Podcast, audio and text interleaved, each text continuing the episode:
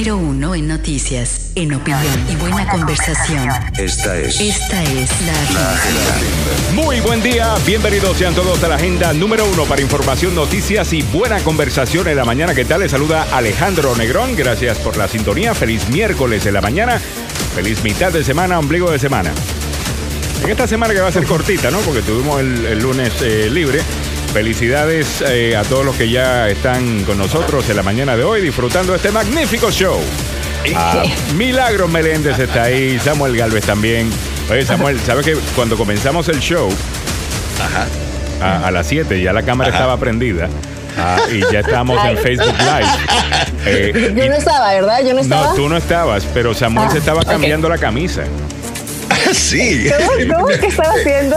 me agarraron poniéndome la camisa. Sí, Ah, yo no soy la única, Samuel. exactamente, sí. Sí, soy bienvenido al club, gracias. Obviamente no es tan bonito cuando Samuel se está cambiando, pero bueno. Sí. Ah, eh, eh, son Sí, lo que pasa de- es que estoy eh, inicialmente con pura camiseta.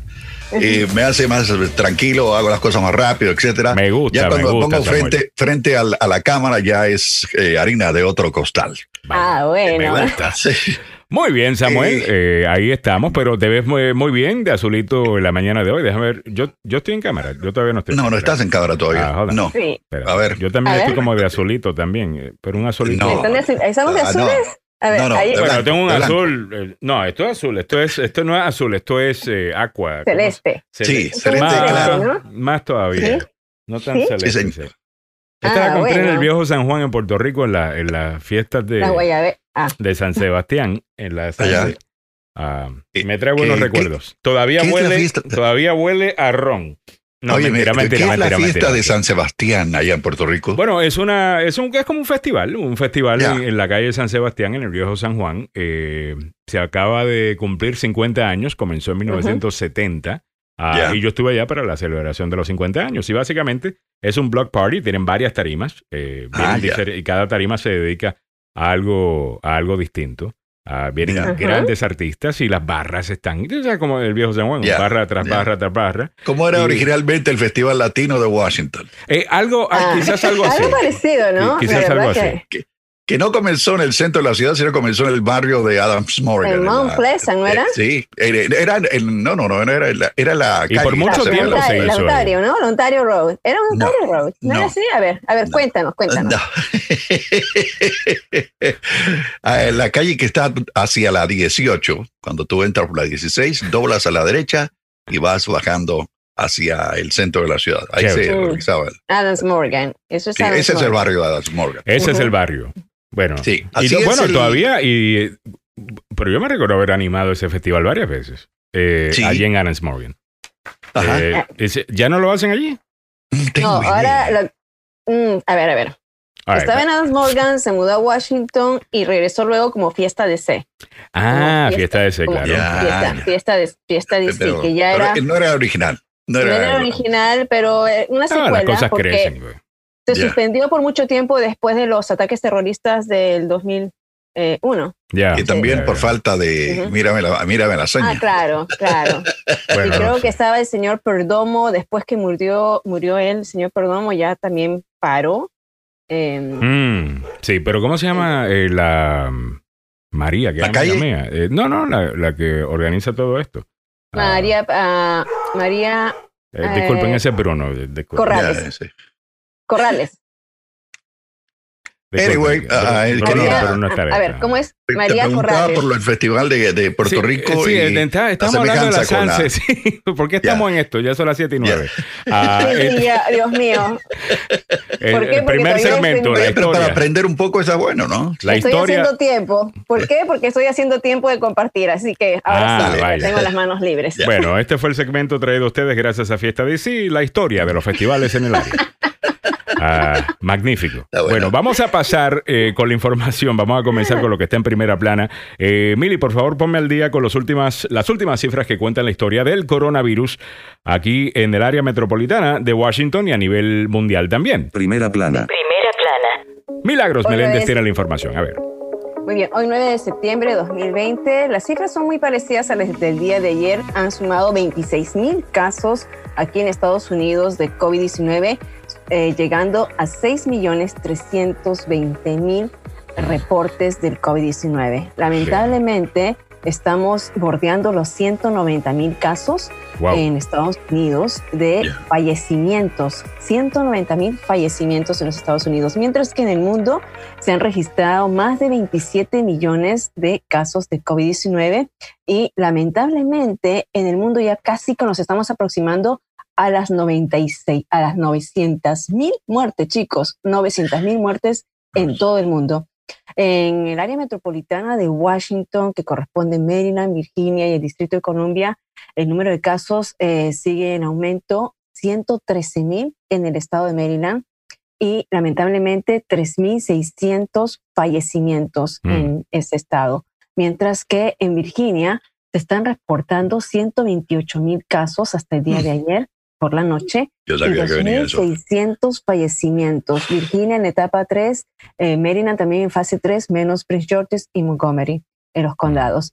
Mientras que en el Distrito de Columbia eh, también se aumenta ligeramente el número de casos, 14.362, y están, pues han perdido la batalla de- con- del COVID 611 personas.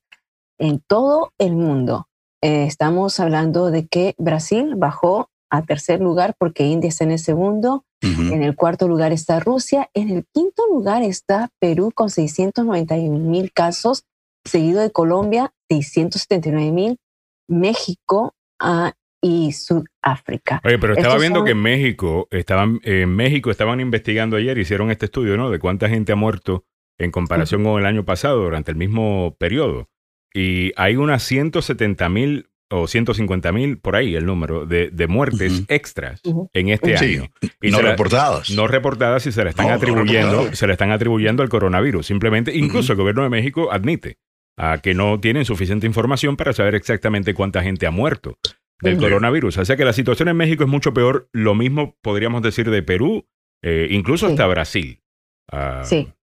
Sí, Pero- mira, eh, en Perú lamentablemente la situación es caótica eh, y, y estamos aquí, un oyente de eh, la agenda eh, se acercó a nosotros, se acercó un grupo de peruanos y vamos a estar haciendo una campaña para que concienticemos y también hacer algo por nuestros hermanos peruanos que están sufriendo bastante por el colapso ¿no? de los hospitales. Es increíble que la gente se queda haciendo colas afuera y no son, re- no son admitidas ah, y están peleándose por, por oxígeno eh, y, y se les da un kit de medicamentos a todo el mundo ah, que, para que pase en casa, y, y- pero cuando llegan a los hospitales es una situación bastante triste.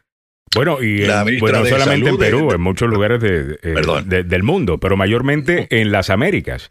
En Europa están bien, en Asia, eh, fuera de India, eh, están bastante bien. Ah, eh, Inglaterra, eh, Alemania, eh, incluso España, ah, que era como que el peorcito.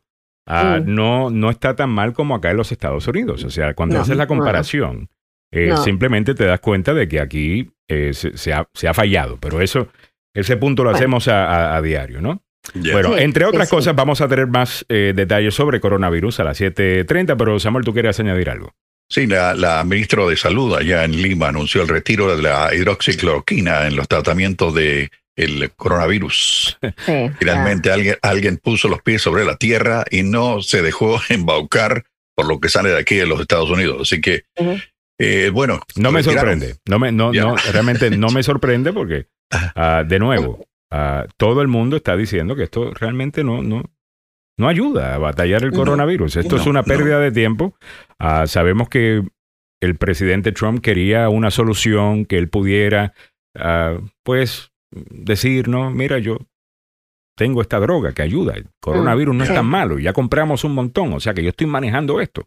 Eh, simplemente que es como que le hubieran dicho, mire, este, eh, hay una, qué sé yo, al- al- algún tipo de, de pandemia, de otro tipo. Diga, mira, tenemos aspirina. Ah, y aspirina es lo mejor que hay para esto. Me dicen que la aspirina, y tenemos aspirina para todo el mundo. Pero Y la si aspirina real- tiene que ser bueno. aparentemente, Ay, sí, no, es la aspirina Goya. Dios. La aspirina La Goya. No, no, no, no, no, la, la frase original viene de, de, de la Bayer. aspirina de, de Bayer. Oh, sí, no sabía. Bayer. Sí, Ah. cómo no. ¿Cómo no? Ah. Desde- después de la Segunda Guerra Mundial.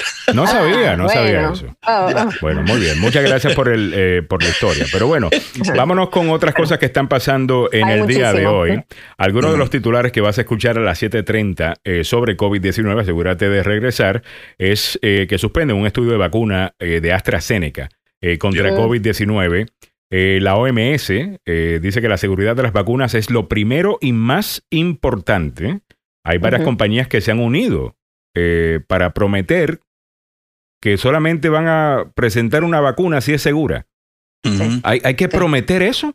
Es, eso hay que prometerlo. No, no, Alejandro, o sea, eso es como que decirte, tienes que lavarte los dientes, ¿no? o sea, Antes no, de- te voy a vender este auto y te prometo Sí. que no va a explotar mientras estás manejándolo. O sea, ya yo espero que el carro no va a explotar, ¿me entiendes? O sea, ya no creo que eso es algo extra ah, que hay que ofrecer, pero eso te lo comentamos en breve. Entre otras cosas, en el día eh, de hoy, ah, incluyendo, esto fue de la semana pasada, pero lo escuché por primera vez ayer. Sí. Ah, el Washington Post lo reportó del Clarín en, en. Argentina, que una catedrática murió después de colapsar en una clase virtual. Y los estudiantes Horrible. vieron esto. Ah. Te lo comentaremos a las 7.30, asegúrate de estar acá. Bueno, vámonos con las otras cosas que se están comentando en el día de hoy. Noticia de última hora. El gobierno de Estados Unidos aboga por Trump frente a una mujer que le acusa de violación. Así lo Ay. reporta el Washington. Post y Agencia F. Vamos a explicar esto. Vamos a Mm. explicar esto bien. El presidente. Trump fue acusado por una mujer de que él la había violado.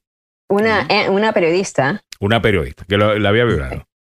La corte en Nueva York local del estado dijo que el caso puede proseguir, que el caso puede continuar, que hay un mérito acá. Vamos a continuar el caso. Se pide una prueba de ADN del presidente Trump y se pide que él testifique bajo juramento eh, con los abogados de ella, que le van a hacer muchas preguntas, un deposition, ¿no? Eh, un- una declaración jurada eh, y muchas preguntas, tal cosa. Muy parecido a lo que hizo Bill Clinton cuando le llamaron a- lo llamaron a testificar en el caso de Paula Jones, que lo acusaba a él. Es ahí donde él miente eh, sobre la relación con Mónica Lewinsky y es ahí en donde empieza eh, el, el proceso realmente pues legal en contra eh, de Bill Clinton. Es ahí donde rompe una ley, ¿no? Al mentir bajo juramento. Eh, él nunca fue necesariamente impeached porque tuvo sexo con otra persona. Eh, era realmente pues eh, eso. Bueno, pues ya sabemos de que hay precedente que un presidente estadounidense que está gobernando puede, eh, tiene que seguir la ley e ir a testificar cuando se le pide que vaya a testificar. Eso ya está establecido. Y Ajá. creo, y el abogado Joseph Maluf nos va a hablar mucho más sobre esto en la siguiente hora. Eh, pero hay varios casos, uno de Nixon y, y otro eh, de, de Clinton que ya sirven como precedente eh, acá. Ese es el, ok, le estoy dando el background eh, de todo esto. El presidente Trump, que venimos diciendo, está utilizando el Departamento de Justicia como si fuese su firma de abogados personal. Ahora, Con dinero nuestro. con dinero nuestro, ahora va a argumentar que el presidente no tiene que ir a testificar eh, ni nada porque él tiene algún tipo de, de inmunidad y, y- y cuando él hizo el comentario de que él eh, no tuvo nada con esa mujer porque, escuchen bien, no es mi tipo, eso fue lo que dijo el presidente. Trump en ese Sí. tiempo, Sí. que lo dijo como presidente de los Estados Unidos y no como Donald Trump, la persona. Privada. Exacto. Entonces, yo dije el otro día cuando estamos comparando a este animal con Hugo Chávez y otros, Mm. que es lo mismo. Ellos son el Estado y el Estado son ellos. Él es el Estado y el Estado soy yo. Es lo que dice Donald Trump. No hay una diferencia entre las dos. Bueno, aquí tienes la mejor eh, prueba de eso. Eh, el Departamento de Justicia no tiene que estar defendiendo a Trump. Ese no es Mm. el trabajo del Departamento de Justicia. El Departamento de Justicia está ahí para encontrar gente que ha roto pues la ley eh, a nivel eh, federal y procesar esos casos.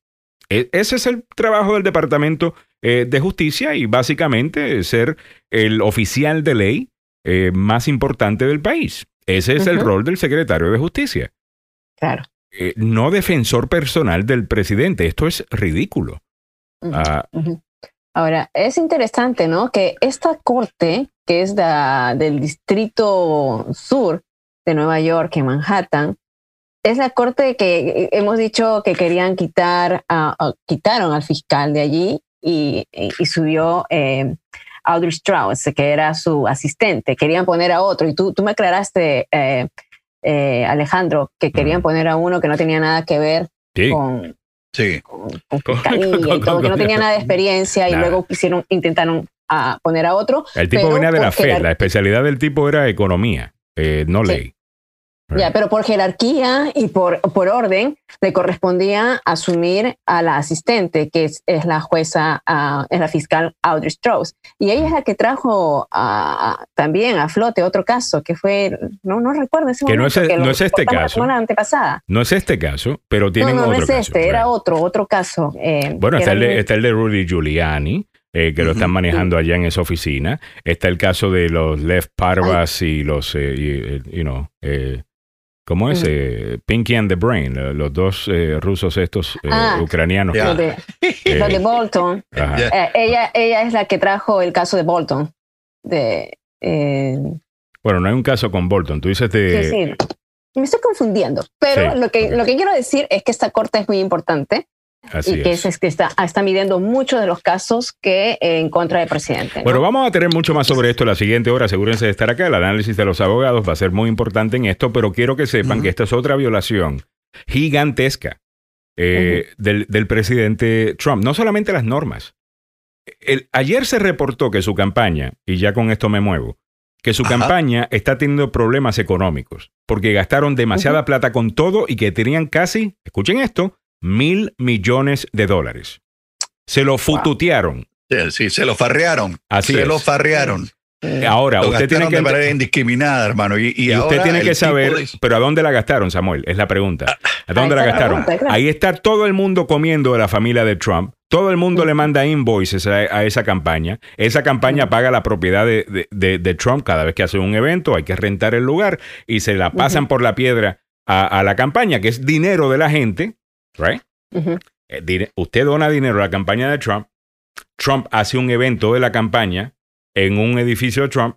Hay que pagar renta por eso al precio más alto posible. Y usted básicamente lo que hizo fue no donar dinero para una campaña. Usted le está financiando el estilo de vida a la familia eh, Trump. Les recuerdo que los hijos están guisando ahí, las novias de los hijos están guisando ahí, las esposas de los hijos están eh, guisando ahí, todo el mundo está guisando. Con el dinero que la gente le está dando para él correr para presidente.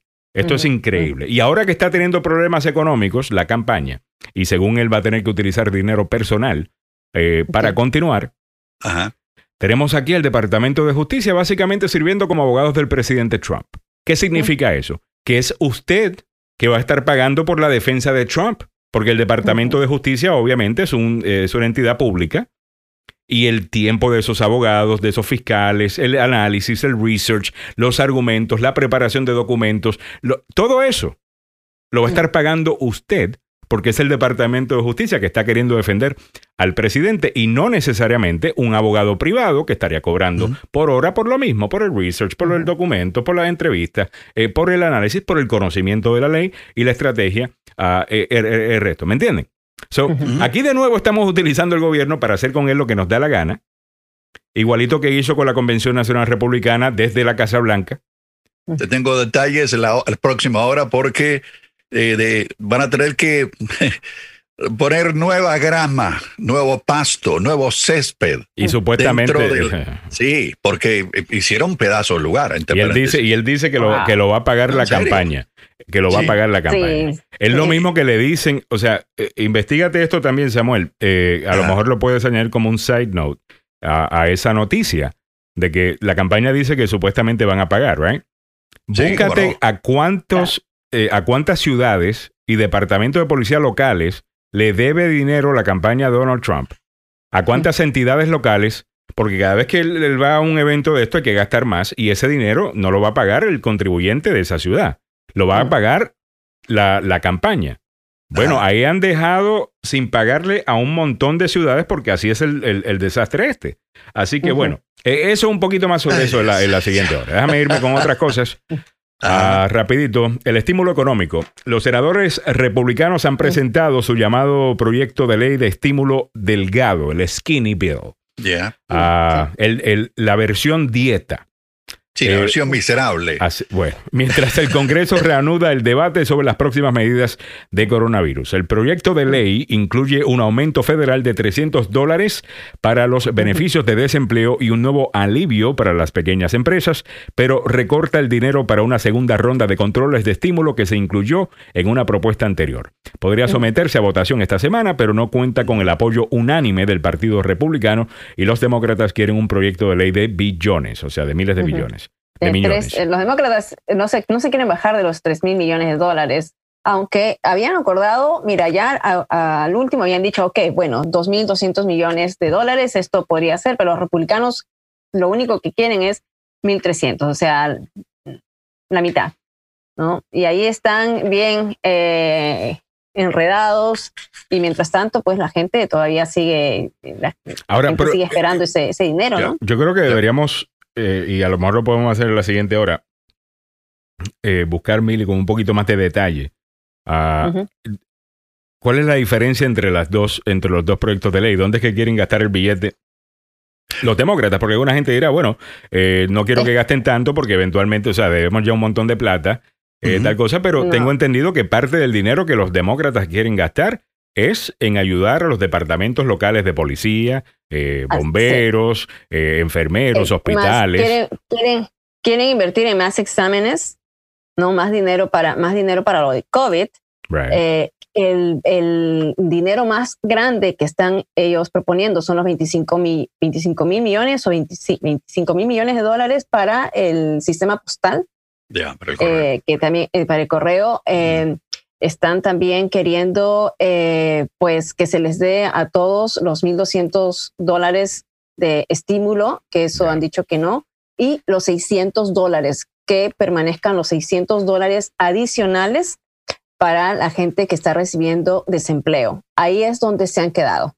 Ah, y, y bueno, y otra vez, los 300, los, los 600 dólares Yeah. a la semana que están pidiendo, después est- estaban tratando de negociarlo, ¿no? Pero lo que ha hecho Trump ahora es que ese dinero no está saliendo del paquete, sino que está saliendo del fondo de FEMA, Yeah. eh, del fondo de emergencias. Entonces, cada estado tiene que solicitarle a FEMA, hay que ser un fondo de emergencias, le tiene que solicitar Mm. para que le pague a sus contribuyentes 300 dólares adicionales cada semana. Eso es un, es un lío y ya lo, Y, lo están y ya el, haciendo. o el- sea, y el desastre este, ¿no? Que él hizo con el payroll tax, eh, en donde a los, claro, eh, ya que la gente no optó por no recibir ese deferment, que es básicamente no, no es que te están descontando esos taxes ahora, sino que más bien no los pagas ahora, los debes y los vas a tener que pagar más tarde. Muchas compañías dijeron, "Es- esa vaina no, no, no la queremos. No, no, Entonces lo que eh, hizo era- él, lo que hizo él fue forzar a los empleados del gobierno federal a Mm, tener que aceptar eso. O sea Sí. que los si usted trabaja para el gobierno federal, lo que no paga en socials, eh, en payroll taxes, que incluye también lo Mm. del seguro social, son las son, que son los que le llaman los impuestos de nómina, ¿no? Ajá. Esos impuestos de la en la nómina que, que son para todos esos beneficios que no a la larga pues es para nosotros, ¿no? así es, y con eso se financia, you know, el seguro social, eh, entre otras cosas, Medicaid, Medicare, ah, el resto, FICA, ah, creo que se le llama también eh, acá.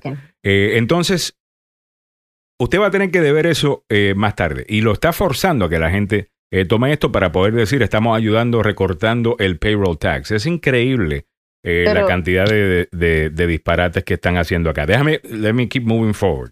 Ah, moviéndonos para adelante. Déjame contarte lo que está pasando con la elección. Vámonos a hablar un poquito de política. En menos de un minuto te lo doy porque a las 7.30 ya Mili viene por ahí con la información. El resto de la información de COVID, el presidente Trump celebró una manifestación en Carolina del Norte anoche e instó a sus seguidores a actuar como observadores electorales durante las elecciones presidenciales para evitar, escuchen bien, comportamientos sospechosos en las votaciones. Mm, Este animal está creando una situación que no existe, mm. ¿ok? Sin evidencia alguna. Sin evidencia alguna. evidencia. No, Él ninguna. está instando a sus seguidores, me imagino que los violentos estos que vamos a ver video un poco más tarde en el show. Mm. los Proud Boys y los otros, a que vayan a los a los centros de elecciones a intimidar a la gente. Ahora él está diciendo, no, tienen que ir a observar, a observar. Yeah. Esa intimidar a, a la gente, este tramposo sabe que está perdiendo. La campaña ha sido, si acaso, más estable que cualquier otra que yo he visto. Las Mm. encuestas siempre siguen igual. Biden gana por cierta cantidad de puntos en ciertos lugares. Nada está cambiando realmente.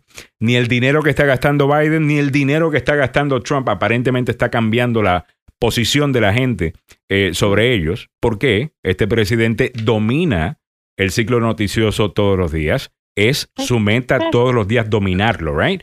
Él todos los días quiere ser la noticia eh, que estamos discutiendo y eso tiene un costo. El costo es que ya todo el mundo sabe quién eres y ya todo el mundo ha tomado una decisión sobre cómo se sienten sobre ti. Eso es muy poquito lo que tú puedes hacer con campañas you know, publicitarias para cambiar la opinión de la gente. Ya tú le diste. Trump a la gente 24 horas al día por los últimos cuatro años y la gente que te ha visto no le cae bien. Mm. Yo, yo veo todas las cosas que él hace y lo, y lo detesto. Eh, eh, al- al- alguna gente quizás ve algunas posi- cosas positivas en él, pero sabemos que es una minoría. Sabemos que la mayor parte del país, incluso los que están de acuerdo con su, ah, con sus, con las acciones que ha tomado, dicen no me gusta la retórica, no me gusta cómo lo dice, no me gusta lo que representa, ah, no, no me gusta que siempre tiene que estar metido en todo. Ah, so, ahí tiene. So, eso es lo que está pasando en la elección. Otra cosita rapidito. Eh, parece Ayer que eh, Trump estuvo previo a la Florida, estuvo ya en, en- en, eh, Júpiter, donde tiene una, Ah, sí. un campo de golf. y esta mañana aparecieron unas encuestas que me preocupan en la Florida. Sí, sabes, va a ser bien difícil ¿eh? para los demócratas. están empa- están empatados. Están bien Y lo, lo- empatados, lo que sí, más me... Eh, esa, esa lo que más encuesta, me están cachimba haciendo, están ¿sabe qué haciendo es? tanto ruido con esa encuesta. Ya en breve te voy a dar unos numeritos para que te calmes. Pero dale, dale para adelante, Eh, dale que para los latinos eh, eh, eh, apoyaron a Hillary de manera contundente. Sí, pero Ahora están ay, yéndose no. con Trump, mano. En Sí, esa, no, no, no, no. En esa última encuesta Ah, está 50-50. Ni siquiera 50-50, está 43-47. Bebe los números. 43-47 en la última encuesta. La semana pasada hubo otra encuesta de latinos en la Florida. Solo 32% iban a apoyar a Trump y el resto iban a apoyar a Biden. Esa encuesta es lo que le llaman un outlier. Cuando veamos varias encuestas diciendo lo mismo, entonces ahí tú ves una tendencia. Pero recuerda que muchas de estas, eh, muchas de estas, en este momento estamos en, en el mismo medio de la campaña presidencial. Mm. Usted tiene que entender que cualquier cosa que se anuncie está hecho para tratar de influenciar el ciclo noticioso y, e influenciar la opinión de la gente sobre lo que está pasando. Eh, yo Mm. puedo llamar en este momento a una compañía privada a que me haga una encuesta. ¿Ok? No hay ninguna ley que diga que la compañía privada tiene que darme una encuesta eh, real. Mm. Yo puedo, si quiero, decirle, mira, yo necesito Sí. Una encuesta que diga que estoy empatado eh, acá, con los negros, con los afroamericanos o lo que sea, para que la conversación se dé y crear una estructura de permiso, una estructura de licencia, a- a- a- que es básicamente en donde tú sientes, bueno, si otra gente está votando por él, entonces a lo mejor lo considero. Este te da permiso, es una estructura de permiso eh, para que tú sientas que si, si no te gusta Biden, hey, puedes votar por Trump. Hay un montón de otra gente que está votando por Trump. So, yo no sé si eso es lo que está sucediendo. Lo que sí sé es que Sí. esta encuesta no va con la encuesta que vi la semana pasada. Hmm. Ah, so, vamos a ver. Eh, si hay Sí, más hay, que encuestas. verlo, hay que verlo con los, con los hispanos, este, Alejandro. ¿ah? El- los hispanos en Florida eh, no, no son muy favorables. Bueno, ahí, en, no en el sur de la. Florida son lo- el cubano americano es el que manda. Pero fíjate, Sí, el pero- cubano americano en Miami Dade, que es el que la encuesta, eh, yo, yo me leí los internos de la encuesta esta de, Ah, de- de- de- de ayer, right? Entonces, me- lo que para mí fue mucho más noticia es lo que está sucediendo en Miami Dade, ah, en Mm. donde Miami Dade County, Hillary Clinton gana abrumadoramente en, en Miami Dade por 34%. Fue lo que recibió Trump en esa, en esa elección. En Miami Dade, donde está el cubano. ¿Ok? Y, y Biden sigue ganando en Miami Dade, pero por tres puntos menos de lo que estaba ganando eh, Hillary. Sí, ok. En un estado en donde va a ser tan reñida eh, la, la campaña ese 3% de Miami-Dade podría causar eh, ese, ese poquito que necesita Trump para ganar el Estado. Recuerden, lo que necesita es un voto extra a, a Biden para recibir todos los votos electorales de Florida y llegar a los 270 de la, de- del colegio electoral, ¿correcto? Entonces, eso debe preocupar. Ahora, en el centro de la Florida, ahí le dieron más apoyo todavía a Hillary Clinton, donde están los boricuas. Ah, y solamente una minoría de cubanos y de boricuas le dieron el apoyo a, a- a Donald Trump. Ahora, ¿por qué? ¿Por qué? Bueno, los cubanos de Miami estaban apoyando a quién durante la campaña republicana, eh, Samuel, de, durante la primaria republicana de A Bush. 2016. Era- no era solamente a Bush. Había otro cubano de Miami corriendo, muy Sí. popular, Marco Rubio. Sí, señor. Marco Ah, Rubio. claro. Y muchos estaban apoyando a Marco Rubio y muchos estaban también apoyando a Jeb, a Bush. Ujú. A Jeb Trump Bush. realmente no tenía una relación eh, eh, con esta gente.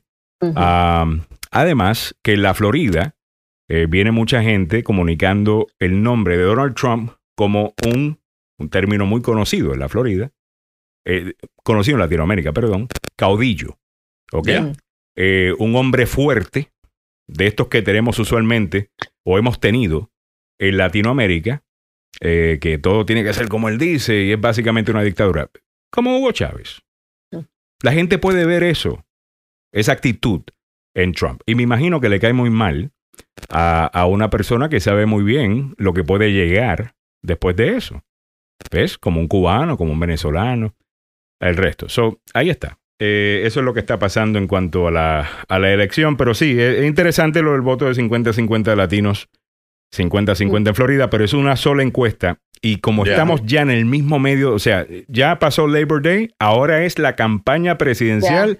Aquí viene, viene. todo. Estos son los últimos rounds de la, del match de boxeo. Aquí, se, aquí tú vas a ver de todo. ¿Mm? eh, ¿Cuántos días faltan, Alejandro? Tú tienes eso, ¿no? Son 50 y... Ah, ya vamos hoy 56 50 y- días, creo que son. 56 días, ¿no? ya. 50 ¿Y, ¿Y por qué es tan importante? Porque estamos hablando de Florida, porque en Florida se pelean 29, son 29 votos eh, del colegio electoral.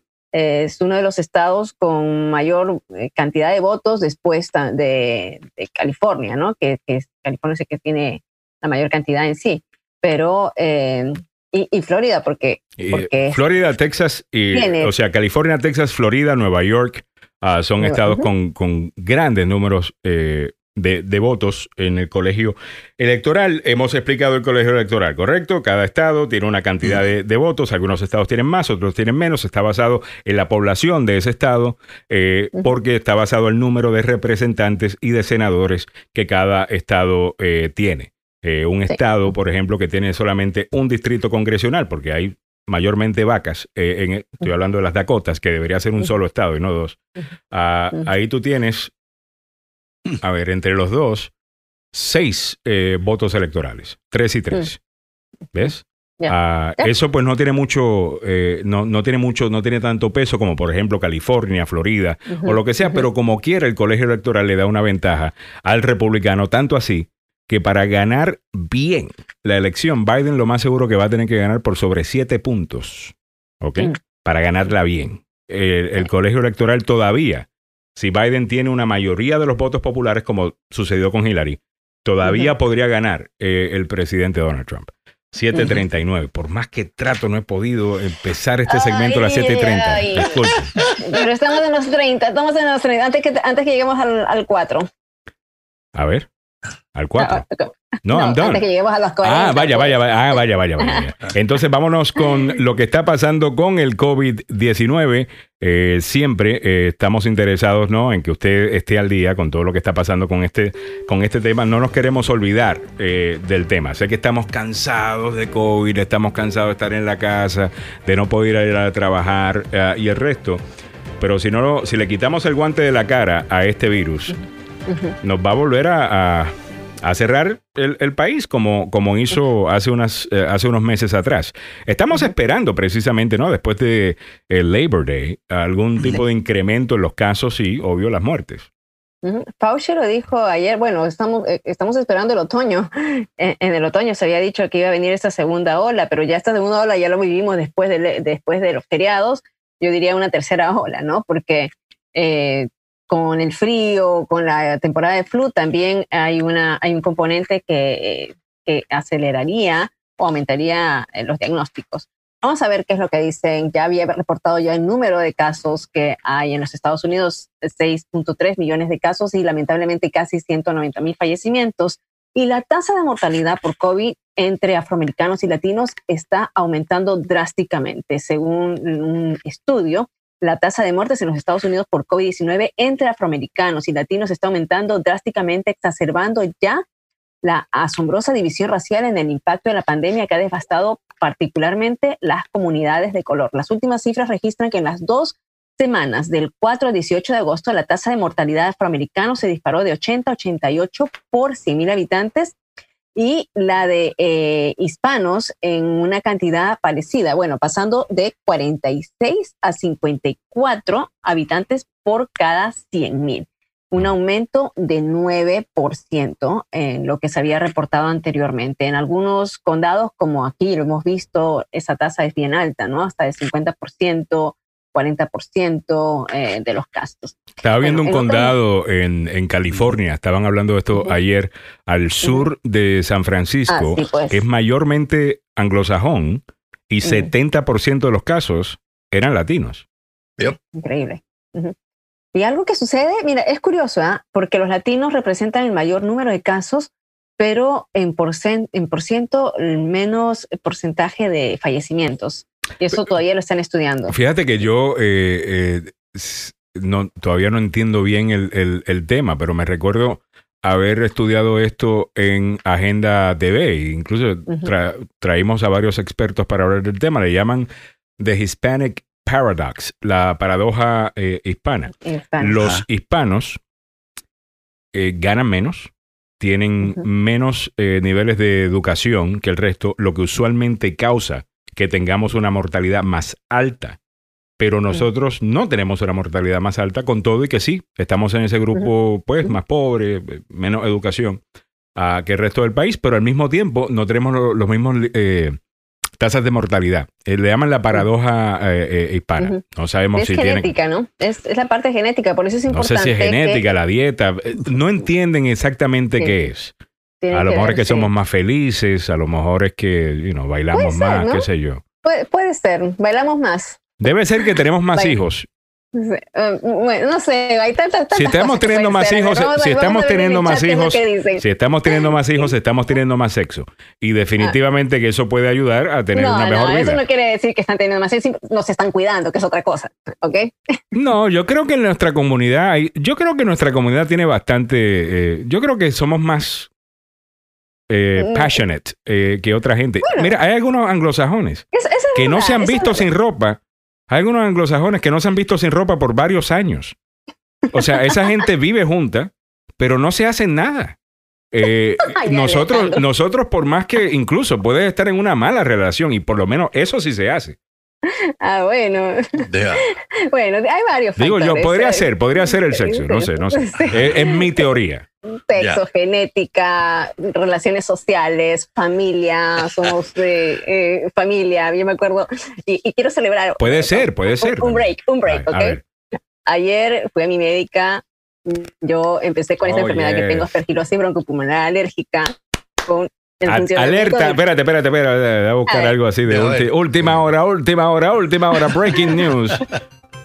Mis pulmones están funcionando en el 89.9%. Ah, bueno. All right. Pero cuéntale a la gente a dónde estaban, a dónde estaban tus pulmones. Estaban en 40%. En 40%. en el 2016, en octubre de 2016, yo no podía respirar bien. Yo, mm. yo digo, pues yo tuve todos los síntomas del COVID, porque yo no podía respirar bien, Mm. no podía hacer muchas cosas, ¿no? O sea, para mí a veces me, ven en mis redes sociales haciendo ejercicios y el ejercicio es buenísimo para ensanchar los pulmones, natación es buenísimo para ensanchar los pulmones. Entonces los ejercicios que hago es para resistencia y hago los ejercicios porque antes no lo podía hacer. Camino o hago locuras y medias y que me ven de un lado para otro porque I don't take anything for granted. Felicidades, I can do Meli. it today. Yes. Si lo puedo hacer ahora, lo voy a hacer porque de repente mañana no lo puedo hacer. Claro. Así que Felicidades, disfruto Meli. cada momento. Yo creo que eso es maravilloso. O sea, eh, es solamente uno de los beneficios de haber estado acá en la agenda. Eh, usted también puede vivir una vida saludable, simplemente sintonice eh, la agenda, sus pulmones pueden hasta mejorar, el pelo le va a crecer, simplemente no funciona con Samuel y conmigo, pero sí sabemos que funciona con otra gente. A las pompis se le van a crecer también, van a estar más redondas, va a verse mucho más atractiva ah, y atractivo. Ah, Ay, hasta los pies le van a crecer y va a tener eh, utilizar zapatos.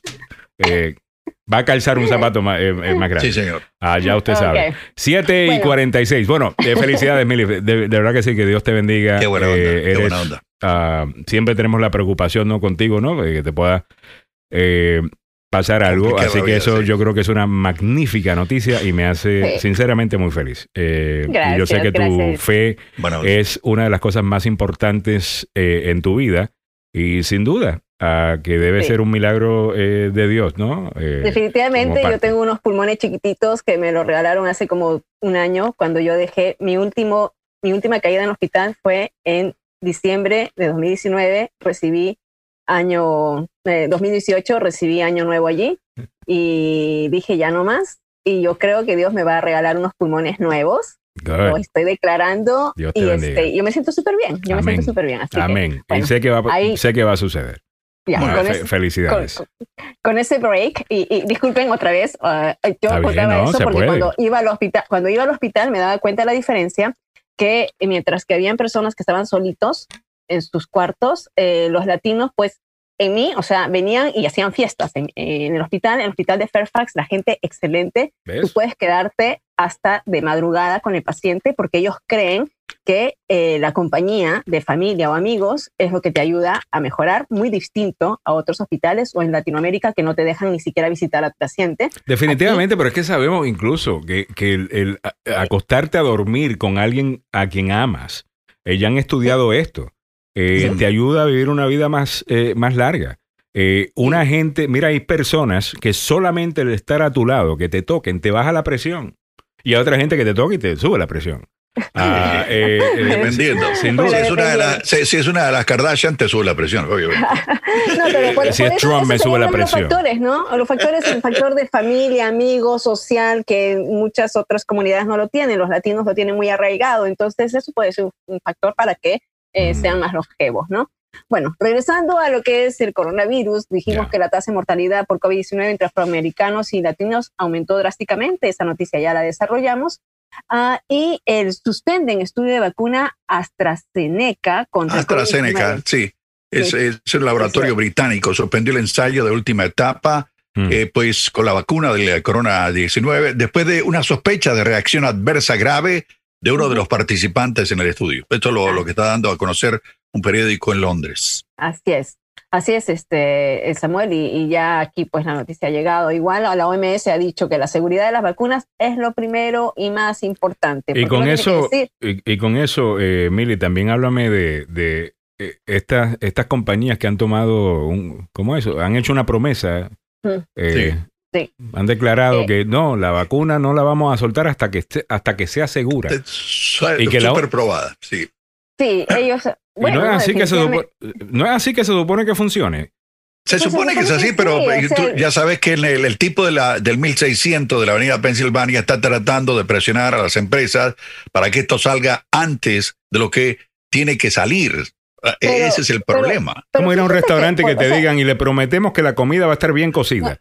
Que Adiós, no le va a caer mal, o sea que comida- No, Exactamente. y dice, y dice que es una inédita, una nueve farmacéuticas habían firmado, habían ya se habían comprometido a cumplir todas las fases de pruebas antes de que salga al mercado. Ya. Ujú. ¿no? Eh, entonces, como las empresas eh, Pfizer, Merck se han comprometido a mantener los estándares científicos y éticos de investigación, eh, el acuerdo se llegó eh, especialmente en, en algunos países, o sea, se, se- se- se destacó después de que algunos países como Rusia y China habían aprobado el uso de algunas vacunas ya sin entrar a la fase eh, sin completar la fase. Y esto también se ha dicho que aquí podría hacerse, ¿no? El mismo doctor Fauci dijo que bajo ciertos lineamientos, una vacuna sin haber completado la fase 3 podría eh, salir a distribución si es que se comprueba en grandes cantidades que funciona de manera extraordinaria. Correcto. Entonces podrían tenerla antes de fin de año, si es que es así, pero eh, estamos hablando pues de grandes cantidades de personas.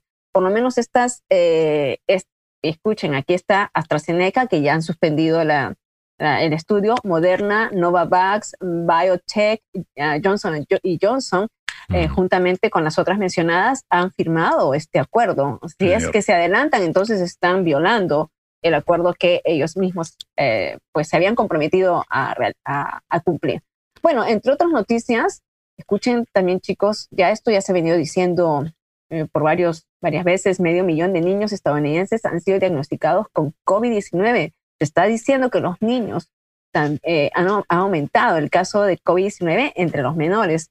La Academia Estadounidense de Pediatría, la AEP por sus siglas en inglés, y la Asociación de Hospitales de Niños están advirtiendo y están diciendo que se han informado, eh, se han reportado nuevos casos, 70 mil nuevos casos de niños entre el 20 de agosto y el 3 de septiembre. O sea, es un aumento de 16%. Y ahora que viene la época de invierno, están pidiendo a las papás que les pongan a los pequeños las vacunas correspondientes, ¿no? Para evitar mayores enfermedades. Así que eh, y poder prevenir eh, otras enfermedades entre los niños. Esto sabemos que hay padres que no, que se niegan a lo, de la vacuna, pero eh, hay un rebrote de sarampión que no se había visto anteriormente, pero con toda esta situación de COVID, muchas personas no están yendo a vacunar a los niños como deberían ser.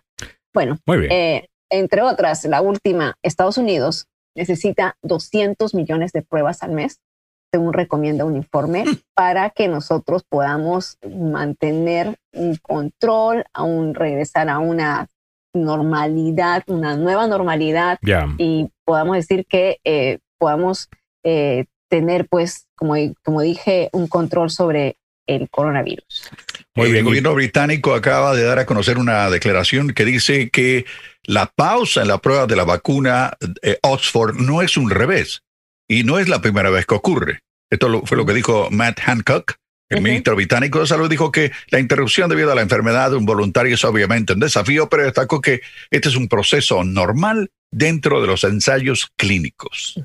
Así que valga la pena remarcar esto, acaba de salir. Definitivamente. Y por último, eh, este, este caso, eh, yo no quisiera estar presente en una cosa como esta. Imagínate tú la, impotencia que debes sentir, ¿no? Eh, estás en una clase virtual en la universidad y tu profesora de repente le da algo, cae y muere. Bueno, eso sucedió en Argentina, así lo reporta el, Clarín y también el Washington Post, ah, que esta catedrática estaba dando una clase virtual, de repente eh, colapsa, eh, Mili. Sí, sí, eh, ella estaba dando una de sus de los, de los temas, ¿no? Sobre la historia mundial del siglo XX cuando después dejó de interactuar con las diapositivas, los, los chicos, que eran 40 estudiantes que estaban al otro lado de la pantalla, notaron que la profesora estaba angustiada, estaba luchando por respirar, le pidieron la dirección de ella para que ellos mismos llamaran a una ambulancia, pero ella ya no pudo responder. Vaya. Eh, al parecer, ella había intentado eh,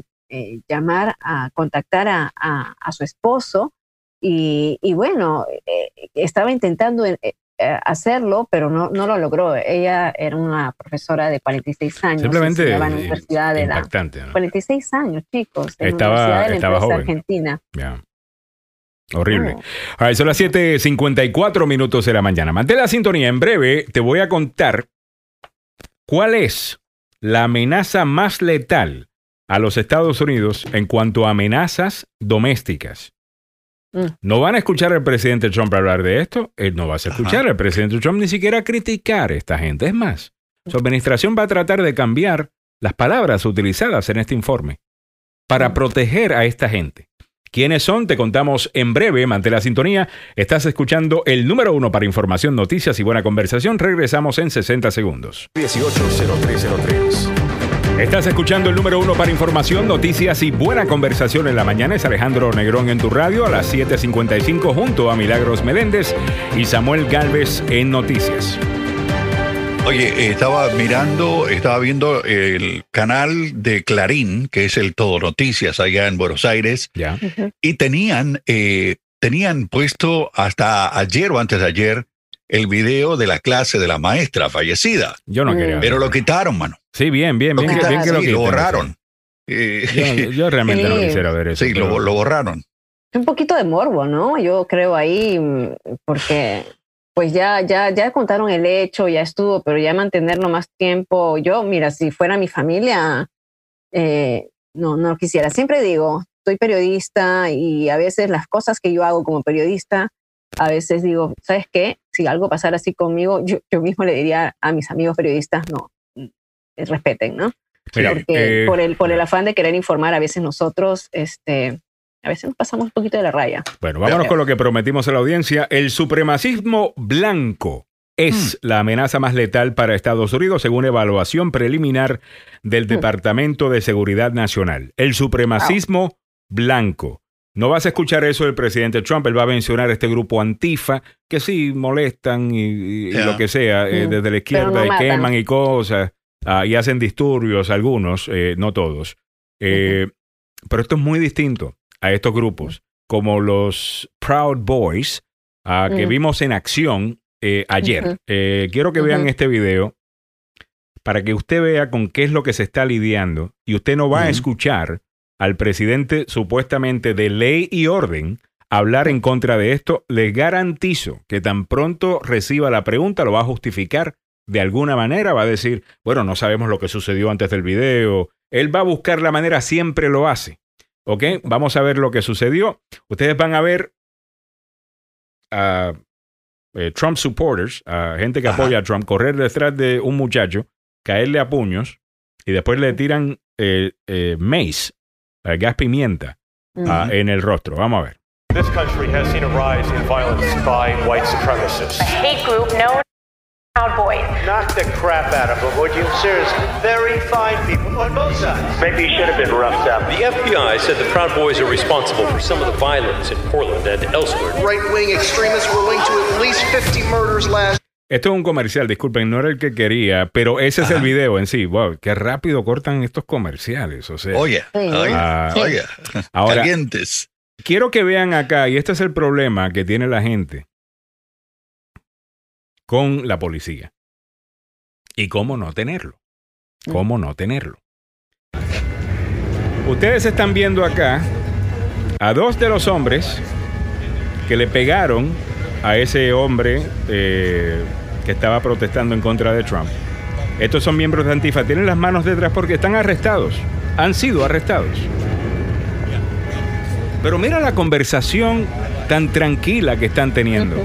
Ajá. ¿Usted vio palo ahí? ¿Usted vio gases lacrimógenos que le echaron a esta, a, a esta gente? ¿Usted vio? No, no, no. Están tranquilitos. eh, Arrestando a esta gente y teniendo una conversación como si nada. Estos son los mismos dos que estaban pegándole a alguien. Quiero que sepan. Mm. Esto es, esta es la injusticia. Esta, este es el trato que se ve, que usted dice, pero es que esto no están, la ley aquí no se, eh, no se ejerce eh, eh, No. de manera equitativa, de manera, o sea, igual como tratas a los negros y a los latinos. Ah, y- ojo, Alejandro, que estas personas estaban manifestándose y tenían armas y chaleco antibalas. cuando le caen a palo al muchacho este, Ajá. ¿ok? Eh, quiero que sepan que le están pegando eh, puños, pero tienen armas, eh, tienen una pistola en el cincho. O sea, eh, esto es serio. Ahora, usted dirá, bueno, ese es un caso. No necesariamente. Quiero que escuchen esto. Este es el líder de los Proud Boys. Yo ni Mm. siquiera sabía quién era este tipo. Hasta ayer que me puse a investigar un poquito sobre los Proud Boys y encontré un montón. Escuchen acá. Este es el líder de los Proud Boys. Boys. Ajá. A ver si lo puedo poner. Uh, I started this gang called the Proud Boys, and The uh, Proud Boys? the Proud Boys. What is what's Proud Boys about? We will kill you. That's the Proud Boys in a nutshell. We will kill you. We look nice. We seem soft. We have boys in our name. But like Bill the Butcher and the Bowery Boys, we will assassinate you. Now, part of the reason I agree to do the talk is because I'm allowed to bring all my guys. And we can fight our way in and fight our way out. Eating the shit out of these people. I think it's our job to do it. And the cops just turn a blind eye. Es nuestro trabajo hacerlo y que el policía mire para el otro lado. Ajá. Es lo que te está Que el diciendo la, policía es la estrategia se- de ellos. cierra los ojos, ¿no? Se hace, Ya, no, no, no. Que no. se haga el ciego. La- le hace la vista gorda, ¿no? se hace de Hágase- la vista gorda. Se hace de la Ajá. vista gorda. Que, que es básicamente la estrategia eh, de ellos. Ahí está, If you're wearing sin a ley y MAGA hat, orden, ¿no? As Sal is right now. Sal's in the studio, folks. Oh my God, it's Al Cipolla. Where are you from? On here. Wow, you came a, came a long way. You're wearing a MAGA hat and some guy with a slightly punk demeanor comes up to you and says, Hey, are you Sal or are you pro Trump? Choke him. Trust your instincts. Don't listen to what he has to say. Choke him. Ah, What? ¿Qué estoy Ok. escuchando? y después se quejan, ¿ah? ¿Qué- qué- Cuando, qué- O sea, cuando hay reacción. Ese ¿ah? es el grupo que Donald Trump no menciona, no está dispuesto a mencionar, no está dispuesto a criticar, como hizo Joe Biden ayer, que dijo, claro que yo eh, eh, critico eh, a, a Antifa. Claro, pero Antifa no hace esto. ¿Ok? Antifa no está haciendo esto, no está mandando a la gente a matar. Esa es la diferencia.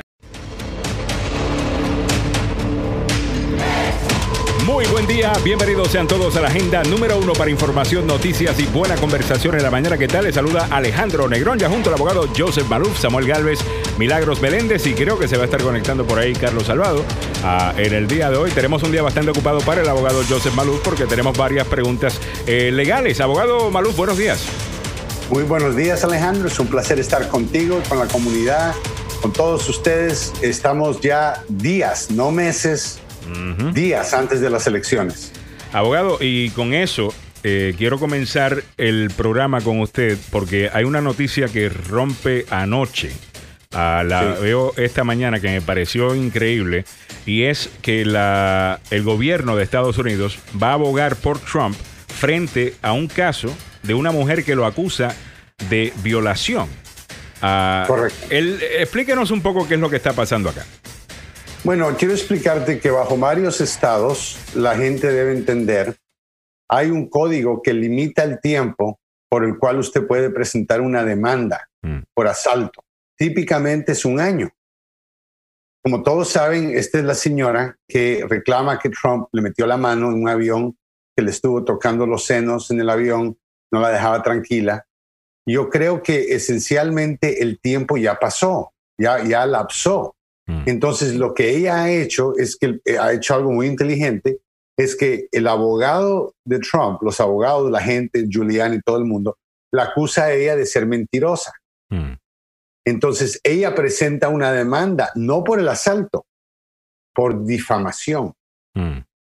porque esa es una demanda de un acto fresco, algo que acaba de ocurrir, Vaya. donde el tiempo no ha pasado, donde no ha, no ha prescrito, no ha prescrito el, el código. Entonces, la- eh, solamente para hacer una pequeña pausa acá, para entenderlo bien, la, la señora que lo acusa de violación a él, esa- esta periodista, asalto, asalto ah, sexual. eh, eh, esta periodista su- sucedió pa- aparentemente en una tienda de, de- de departamentos. La señora del Oh, avión es otra, ah, porque él tiene varias. Entiendo cómo se puede confundir, abogado. Muy- es muy difícil mantenerme al día. Tengo que tener un equipo entero, asistente. Entonces, ahí ya veo la jugada. Entonces, la violación en sí, el statute of limitations, o sea, el tiempo límite para presentar ese caso, ya Puede ser pasó. un año, tres años. Ok. Típicamente por lo civil es aproximadamente de dos a tres años. Virginia dos años, Washington tres años, Maryland tres años, Nueva Jersey dos años, Delaware dos años. O sea, depende del estado, puede ser dos, típicamente dos a tres años. Entonces, ella demanda diciendo, es que me difamaron al él contestar mi acusación de violación. Yo no lo estoy demandando por la violación, lo estoy por difamarme. Y- Exacto, y- o sea, el- la movida no es tratar de revivir y que la persona vuelva a romper la ley, Vaya. porque ya ese acto no se puede demandar. Entonces, lo que ella hace es que ella trata de acusarlo a él para ver qué dice él. Si él se queda callado, no puede decir nada, no puede hacer nada. Pero donde él dice, ella es una mentirosa, eso nunca pasó, yo nunca tuve contacto sexual con ella, ella es muy fea o lo que sea que él está diciendo. E- Eso ahora difama el carácter de ella porque está diciendo que ella es una mentirosa. Ya. Entonces, ahora ella forza que Trump, siendo Trump, reaccione para que ahora haya un, haya un derecho de poder demandar. Ahora, en este caso, abogado, es raro porque el Departamento de Justicia, que este no es el rol del Departamento de Justicia, aparentemente van a servir como abogados del presidente Donald Trump, Sí, van a argumentando... intervenir. Han presentado una Claro. petición para intervenir en el caso, lo cual es muy, muy inusual. Yo te puedo decir, en 30 años de experiencia, nunca he tenido un caso en donde el gobierno, el Departamento de Justicia quiera intervenir ah, en el caso. Intervenir quiere decir meterse al caso, Mm, pero no necesariamente acusando a nadie. right. Viene a intervenir a decir, mire, aquí queremos, creemos que la justicia dictamina esto, esto y esto. Y aparentemente lo que están argumentando abogados es que el presidente Trump cuando dijo eso, que ella dice fue una difamación, no fue el presidente Trump el que lo dijo, fue El la oficina, ¿no? fue la oficina de la presidencia estadounidense, de la presidencia. Oh, ok. quien lo hizo. Fue, fue el presidente de los Estados Unidos el que dijo, ella no es mi tipo, está mintiendo. Ah, Sí. Eh, fue el presidente, no, no Donald Trump. Eh, Mm. Sí. Eso no me- funciona así. Tú no puedes, o sea, hay, hay algo que se llama eh, ah, liability por eh, liability de tu, de tu empleador o, de- o Mm. tú eres un agente de tu empleador, en donde tú cometes un acto negligente ujú. y se convierte en el acto negligente del dueño de la compañía. Por ejemplo, el chofer de una compañía choca a un carro, Dios no quiera, mata a otra persona. Ahora la compañía va a ser demandada porque el trabajador que cometió el error estaba trabajando en el momento. Entonces, en ese momento él no era la persona privada, él era una persona como representante o agente, le llaman, del empleador. Ahora, ¿por qué esto es diferente acá? Esto solo aplica, Alejandro, cuando el acto es negligente, pero cuando el acto es intencional, cuando, por ejemplo, en este caso, una persona asalta a otra, esa no es responsabilidad de la compañía. Si un empleado de una compañía viola a una mujer, por ejemplo, en el trabajo, Yeah, lo van a arrestar a él, no van a arrestar al dueño de Walmart. right. Entonces, Claro. esa es la diferencia. Difamación es un acto intencional, no es negligente. Tú no difamas a alguien negligentemente, Right. tú difamas a alguien porque tienes que saber que la verdad es distinta. Eso es difamación. Difamación no es, mire, cometí un error, no chequeé los hechos y soy negligente. Difamación es un acto intencional y por eso es que no tiene sentido que el gobierno intervenga en el caso. Tu empleador no va a intervenir si tú violaste a alguien. Tu empleador no va a intervenir si tú asaltaste a alguien. Tu empleador no va a intervenir si tú robaste a un lugar. ¿Por qué va a intervenir tu empleador y decir yo quiero ir a defender a mi empleado que cometió un acto intencional ilegal? Ujú. Eso nunca sucede, es primera vez que lo veo. Muy bien, abogado. Y la otra cosa con esto es que, obviamente, si el Departamento de Justicia está defendiendo el punto de vista del, del presidente, que aparentemente es una táctica para retrasar el caso, están básicamente corriendo, eh, uh, uh, you know, running interference, le dicen acá, ¿no? Interfiriendo en lo Están que... interfiriendo con el proceso de justicia. Esencialmente se llama obstrucción de justicia, el crimen. Y es el Departamento de Justicia quien lo está haciendo eh, Sí. por el presidente de los Estados Unidos, lo que le ahorra, me imagino, dinero en abogados al presidente Trump si fuese a presentar esa, eh, esa contrademanda o argumentar eso que está argumentando a través de sus A propios abogados. personal. Imagínate si tú, y vamos a aclarar esto, yo tengo un interés económico muy, muy importante sobre esto, y te voy a decir qué. El hecho que el presidente de los Estados Unidos insulta a todo el mundo, Mm, y si yo puedo demandar al gobierno y el gobierno me va a pagar a mí daños y perjuicios por cada estupidez que el presidente ha hecho, yo voy a ser un hombre millonario en días. claro. Porque el hombre insulta a todo el mundo. Es Esto no es correcto. El presidente de los Estados Unidos, como también William Clinton, cuando fue demandado, e- es cierto, hay situaciones donde tú actúas eh, eh, antes de ser presidente o estás actuando después de ser presidente. Lo importante es qué fue lo que hiciste, de qué te acusan.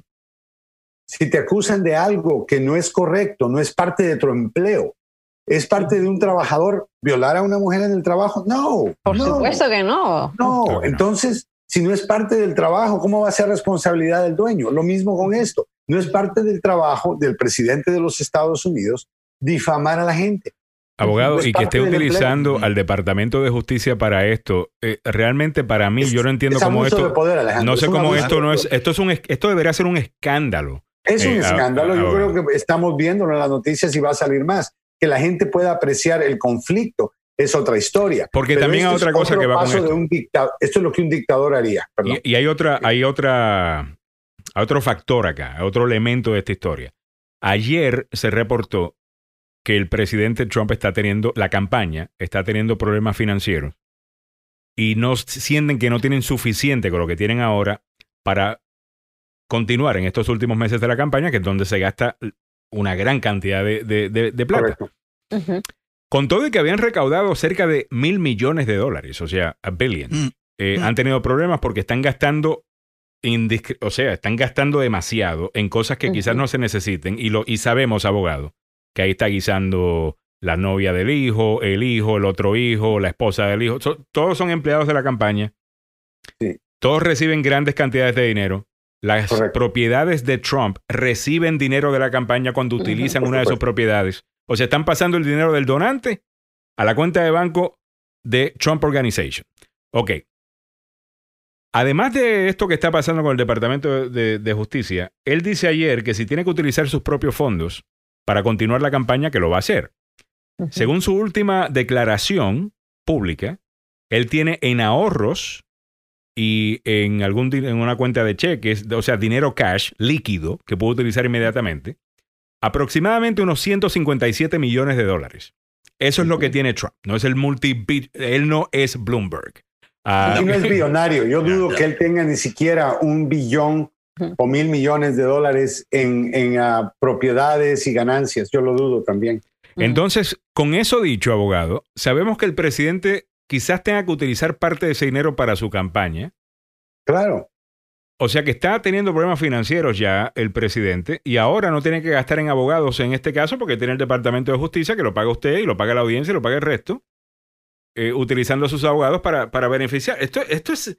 ¿Cómo no es esto un escándalo? O sea, ¿cómo no están Porque él buscando... nos ha acostumbrado a que la ley con él no aplica porque él es una monarquía esencialmente. Lo que él quiere crear es una dictadura, una monarquía, un gobierno donde solo él cuenta y nada más lo único que importa es él. Increíble. Ah, y lo que estás viendo todos los días es una repetición de lo mismo. Y yo creo que la gente tiene que apreciar, como lo dijo Michael Cohen, su abogado, el día de ayer, esto es un culto, esto no es un Sí. seguimiento típico de un político. Mm. Y aquella gente que, que no sabe qué le pasó a Michael Cohen, el abogado del presidente, él mismo habla del culto en su libro, que es. Donald Trump. Y cómo Ayer, eh, ayer salió ayer salió público ya abogado, ¿no? El libro y saca un mon- destapa un montón de cosas. El problema es que un montón el- de cosas alarmantes de este presidente. Así que el hecho de que una persona sea un dedicado republicano y quiera eh, eh, votar por un republicano, en esta ocasión debe votar por la libertad y por la democracia para que pueda haber en un futuro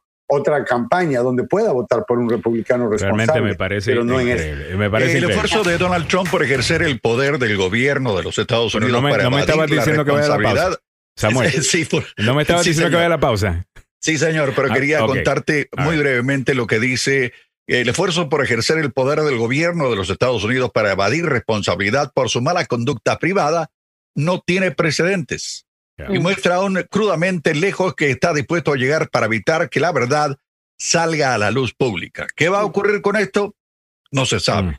El caso de Elizabeth Jean, Jeannie Carroll, se va a quedar todavía en veremos a no ser que alguien haga algo. Veremos a ver qué pasa. dice Eh, con esto lo segui- le seguiremos eh, informando qué pasa con el caso. All right, son las 8.19 minutos de la mañana. Estamos llegando a ti gracias a el abogado Joseph Maluf, la demanda más rápida del oeste. El abogado Joseph Maluf sabe que su vida vale y vale tanto como la de cualquier otro eh, en este país. Y si la compañía de seguro le está ofreciendo poca plata en su accidente de auto, en el trabajo o negligencia médica, llame al abogado Joseph Maluf. Él sabe negociar eh, una mejor compensación, una compensación justa debido al caso sólido que presenta el abogado Joseph Maluf. Llámelo en este momento si ha sido víctima de un accidente de auto, en el trabajo o negligencia médica. 301-947-8998. 301-947-8998. El abogado Joseph Malou, que tiene sus oficinas abiertas en Gatesburg y en Fairfax, Virginia. Llame primero, 8998. Vamos a la pausa comercial y en breve regresamos con más. Estás escuchando el número uno para información, noticias y buena conversación, la agenda. Estás escuchando el número uno para información, noticias y buena conversación en la mañana. Esta es la agenda. Alejandro Negrón junto al abogado Joseph Maluf. Milagros Meléndez y Samuel Galvez en noticias. Estamos extrañando en el día de hoy al abogado eh, Carlos Salvado. Asegúrate de estar acá a las 9 de la mañana. Estaremos haciendo a fondo en el día de hoy. El tema es la elección 2020. Eh, estaremos hablando con Verónica Cool, que dará detalles sobre el proceso eh, de la Junta Electoral de Maryland y también eh, cómo puedes votar eh, por adelantado, presencial, por correo. A todo eso a las 9 de la mañana, no te lo pierdas. Abogado, hablemos un poquito de la elección. Ayer vi al presidente Donald Trump, que visitó no solamente Carolina del Norte, también la Florida. Aparentemente está preocupadito el, el presidente. Pero una de las cosas que dijo en Carolina del Norte fue que sus seguidores deberán actuar como observadores electorales durante las elecciones presidenciales para evitar comportamientos sospechosos en las votaciones. Eh, Esto es algo que él se está inventando. me suena, me suena como intimidación de votante. o sea, es. él quiere que su, pienso yo, sí. él quiere intimidar a las minorías. Para él, él sabe que la mayoría de personas afroamericanas, latinas y de otras minorías, incluyendo mujeres blancas, van a votar por Joe Biden. Él va a tratar de bloquear a ese grupo, va a tratar de eliminar sus votos, va a tratar de hacerle la vida difícil. Ya lo ha demostrado con el correo. ¿Por qué? Porque él cree que la mayoría, él cree que más de la mayoría, tal vez todos los votantes por correo van a ser demócratas. Si él reduce ese voto o elimina el voto o logra tirar en la basura todos los votos demócratas, él puede ganar. O sea, él está tramando algo porque legalmente Mm. las encuestas que hemos visto hasta el día de hoy unánimamente encuentran al presidente perdiendo la elección. Y ha sido bastante, y ha sido bastante seguidito, ¿no? Ha sido bastante Bien estable, consistente. estable, consistente, es la palabra correcto. Eh, eh, Trump viene perdi- eh, perdiendo, Biden va ganando específicamente en esos estados claves. Además que no solamente las encuestas, abogado, hemos hablado del tema de las encuestas, las encuestas de 2016, hemos explicado bien el tema, no quiero entrar en eso, pero también la historia sugiere que el presidente Trump perdería. Eh, ningún presidente ha sido reelecto con un nivel de desempleo así de alto como lo tenemos en este Con el momento. nivel de apruebe que tiene él. Con el nivel de apruebe que tiene, es un presidente el único que no ha podido nunca estar sobre 50% consistentemente o en promedio de todas las encuestas sobre Claro. 50%. Siempre ha estado bajo agua eh, este presidente. 40%. y Eh, o sea, todas esas cosas te dejan históricamente saber que él no debería ser reelecto, que no debería ser reelecto. Y bueno, esto pero lo esta es una elección especial y la elección especial yo le llamo una elección de, de, eh, de- de- de varios golpes. Right. El primer golpe es el virus, así que es una elección sobre el virus. El segundo golpe es la tensión racial que todavía vemos en varias ciudades y que el presidente lo único que hace es echarle más leña al fuego. Y eso, y eso, con eso vamos en breve y vamos a ver el video. Y de ahí la Ah, economía, que, que tenemos un nivel de desempleo que es terrible y la gente está sintiendo el golpe. El presidente hace berrinches y la gente que está en desempleo no puede recibir sus 600 dólares a la semana. O sea, estos son, estos son, eh, ¿cómo decirte? Son retos gigantescos Tescos. que muchos presidentes eh, en esta, en- con, con lo que Trump ha hecho, es seguro que tienen que perder porque Mira, no han lo- hecho un buen trabajo. Lo único que él tiene a su favor es que él ocupa actualmente la Casa Blanca y usualmente los presidentes en este país son electos por dos términos, no por uno. Él- lo que ya. tiene en su favor es que es un mentiroso y que tiene un montón de pobre gente que le creen las mentiras Ya. y van a ir tristemente a votar por un mentiroso.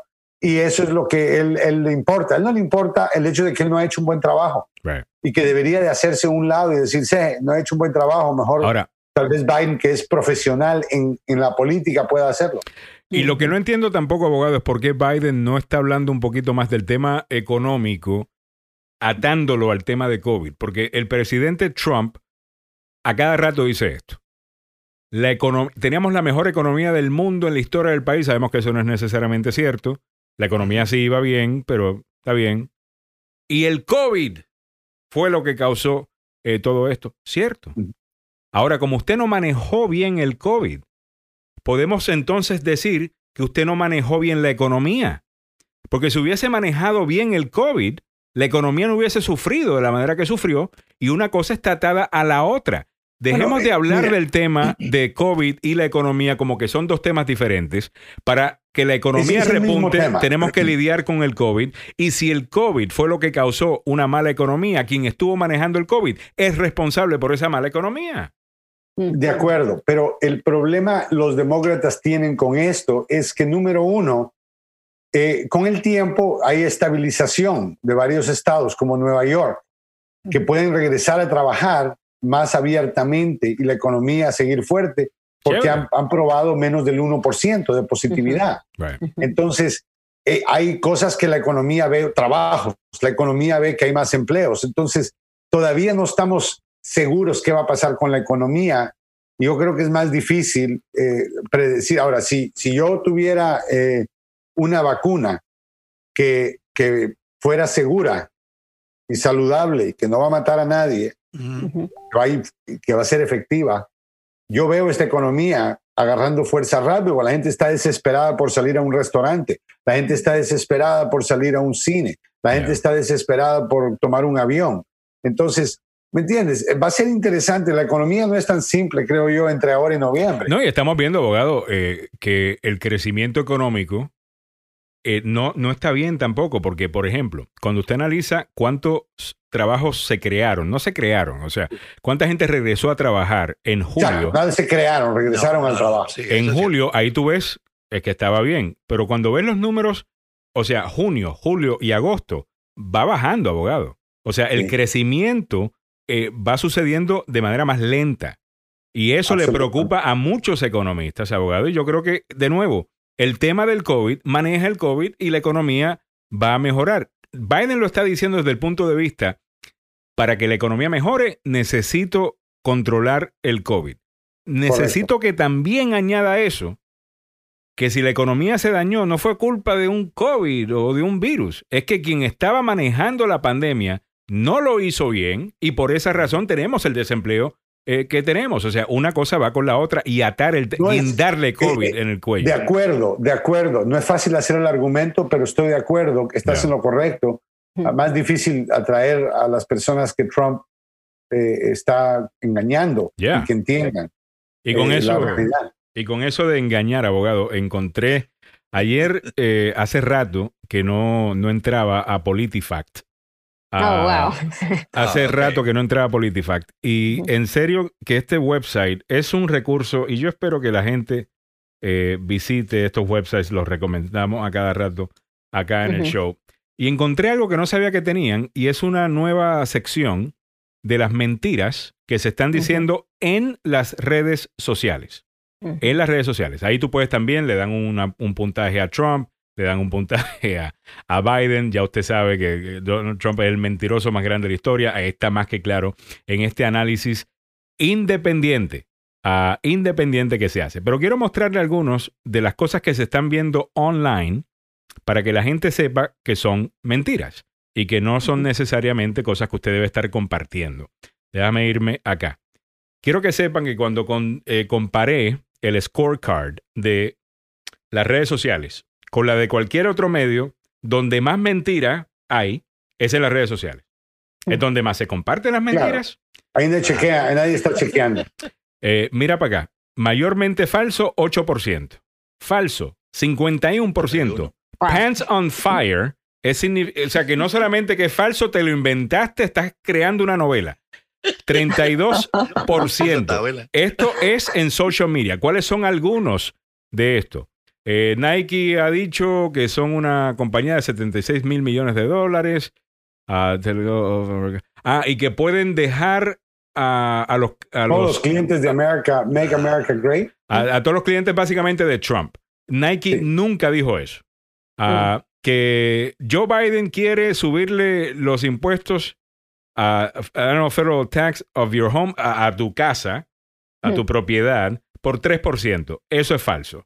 Ah, hay un video de Trump que se ve como que está perdido y desorientado. Yo lo vi. Ese también es falso. Eso es un I don't know about that one. Yo lo estuve chequeando y suena medio verdadero. No, estaba esperando, estaba esperando a La gente está hablando, la gente dice. Ah, eh, aquí tienes, eh, ok, que Kamala Harris no puede ser vicepresidenta porque ella eh, tiene un récord criminal debido a que mintió en una solicitud para comprar una pistola en California. Ese es Pants on Fire. Wow. Ese se lo Ya, esa inventaron. Es una mentira También, ese es- gigantesca.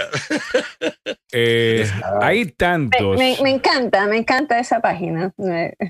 Ah, le cuesta a los contribuyentes 120 mil dólares volar a Nancy Pelosi a que se vaya a hacer un arreglo en su cabello, se vaya a hacer su cabello. Eso también es falso, eso está dando las vueltas por ahí. ¿Por qué?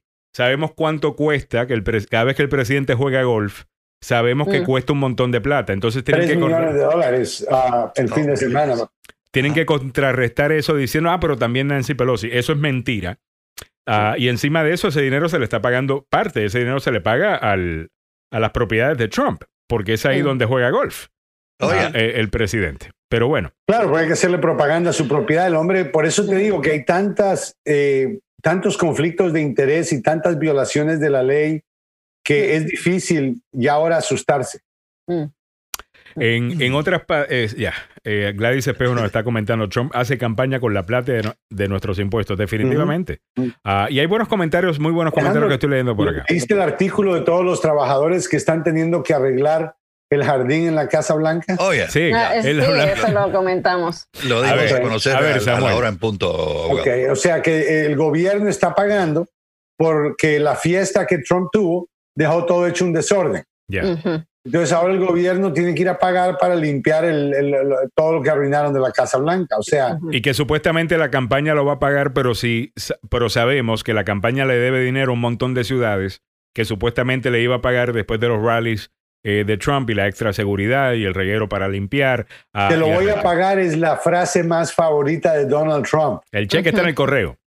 El Sí. cheque, está- a él le encanta eso porque él se siente feliz, porque él sabe que nunca tiene la intención de pagarte y nunca te va a pagar. Mira Washington, D.C. ¿Todavía le ha pagado a, a- a la ciudad? No. No. Le debe dinero de la inauguración, dinero que él se robó por medio de su hotel, Así es. de las donaciones de Sunland y otros, que le donaron un millón de dólares, le donó Sunland. Pisos vacíos en Sí. el hotel de Trump Ajá. que supuestamente la campaña compró, eh, pagó. Para gastar el dinero, o sea, para gastar la plata. Esto es lavado de dinero, abogado. Esto, esto, Lavado, esto, lavado. esto es mafia. A, a un nivel tan descarado que de- vamos a movernos porque si no eh, nos va a dar algo eh, aquí en el aire. Estoy compartiendo, nuestros Pero- oyentes, nos- nuestros oyentes nos están pidiendo que comparta la página de Político con este detector de mentiras, así que lo estoy Ya. poniendo en el chat eh, de Facebook, en el mío y en Muy el buen de la recurso. agenda. Muy Sí, buen pero un recurso. portavoz de la Casa Blanca dice que el césped está siendo reemplazado sin costo para los contribuyentes y se están haciendo otras obras de infraestructura en los terrenos sur. ¿Y quién está? eh, entonces, o sea, que no, no me va a costar a mí dinero, pero ¿quién lo Sí, está pagando? de- sí, La- la Rusia, campaña ¿no? de De repente. No, la, claro, campaña, de Putin. la campaña de, de Donald Trump dicen que va a pagar todo esto. Va a pagar esto. Pero si están sí, diciendo señor. que la campaña no tiene dinero ya, Samuel. Y la campaña que no tiene dinero, esa es la que va a pagarlo. No. Hablemos, Ah, hablemos sí. de eso un poco y en breve quiero eh, hablar de este reportaje, abogado, eh, oficial del Departamento eh, de Seguridad Nacional que dice que son los supremacistas blancos la amenaza principal o más letal para los Estados Unidos. Yo pensaba que era eh, amenaza solamente de terrorismo doméstico. No, esto incluye cualquier tipo de terrorismo. Wow. Terrorismo islámico, o sea, es más seguro que usted Entre muera. Al Qaeda y todos los grupos terroristas y los grupos supremacistas, aparentemente el temor es con los supremacistas. Los de aquí. supremacistas blancos. Pero hablemos de la campaña, abogado, eh, rapidito y el dinero.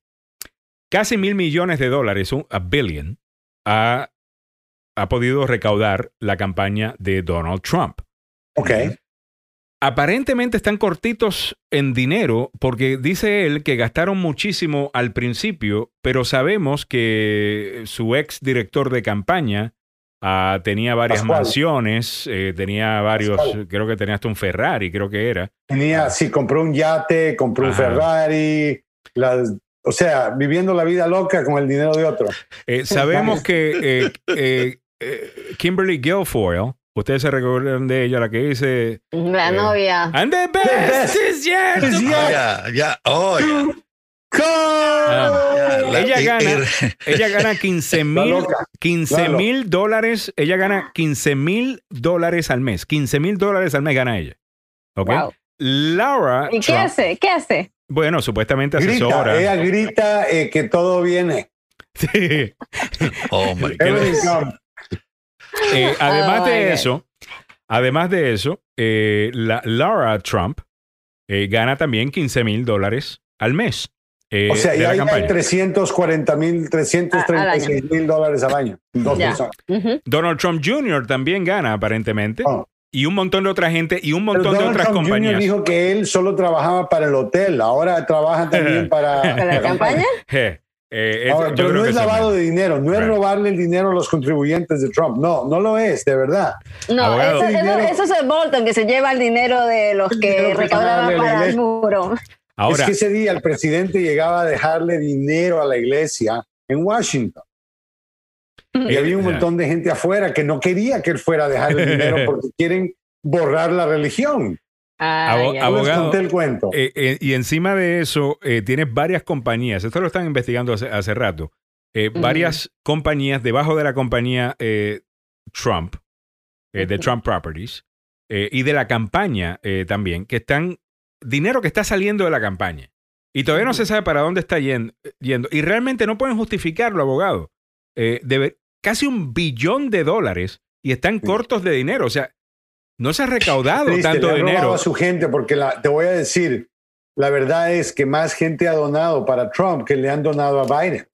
Mm. Pero Biden Así es. todavía tiene dinero y Trump ya se lo gastó. Ya. ¿Qué le, qué le hace saber? Y la, y excusa de Trump me, me encanta. Él dice, es que tuvimos que gastar dinero contrarrestando todas las mentiras que estaban diciendo de mí. Mire, Sí. nadie, nadie ha mentido más sobre su contrincante que usted en contra de Biden. Y Biden todavía tiene plata. Es triste sigue ganando verlo en encuesta. televisión cuando él proyecta, Alejandro. Es Ya. triste. Ah, Ofende profundamente que él piense que somos tan tontos, que él puede quejarse. Él dice, ah, es que los demócratas están cometiendo fraudes y Mm. tienen conflictos de interés y hay violencia en las calles. No, no, no, ese es su gobierno. Ujú. Esos no son los demócratas. Los demócratas no tienen el Senado, los demócratas no tienen la Casa Blanca. Y Abogado, la Cámara no pueden hacer mucho. Hicieron lo que pudieron haciendo un impeachment, pero los republicanos salvaron a Trump. abogado, quiero que vea, eh, esto es parte de lo, lo que tenemos en el día de hoy. Esto es un video. Esto es gente que apoya a Trump yéndose detrás de un muchacho. Mira, mira. se pega. Eh, pa- para, pues. Eh, ¿Cómo es que se llama el muchacho ese que mató a, a dos en, en Kenosha?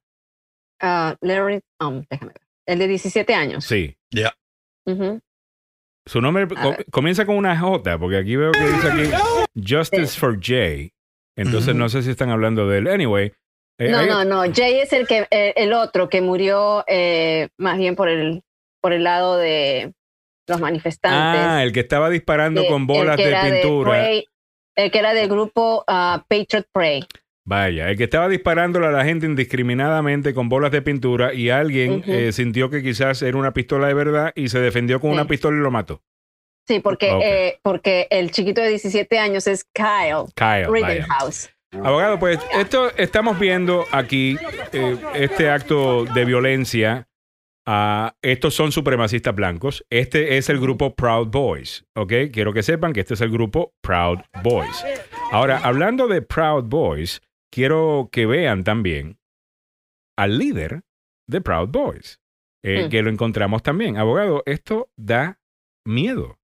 Mm. Este tipo ni siquiera está queriendo esconder cuál es la estrategia de ellos y la meta de ellos. Es Mm. matar gente.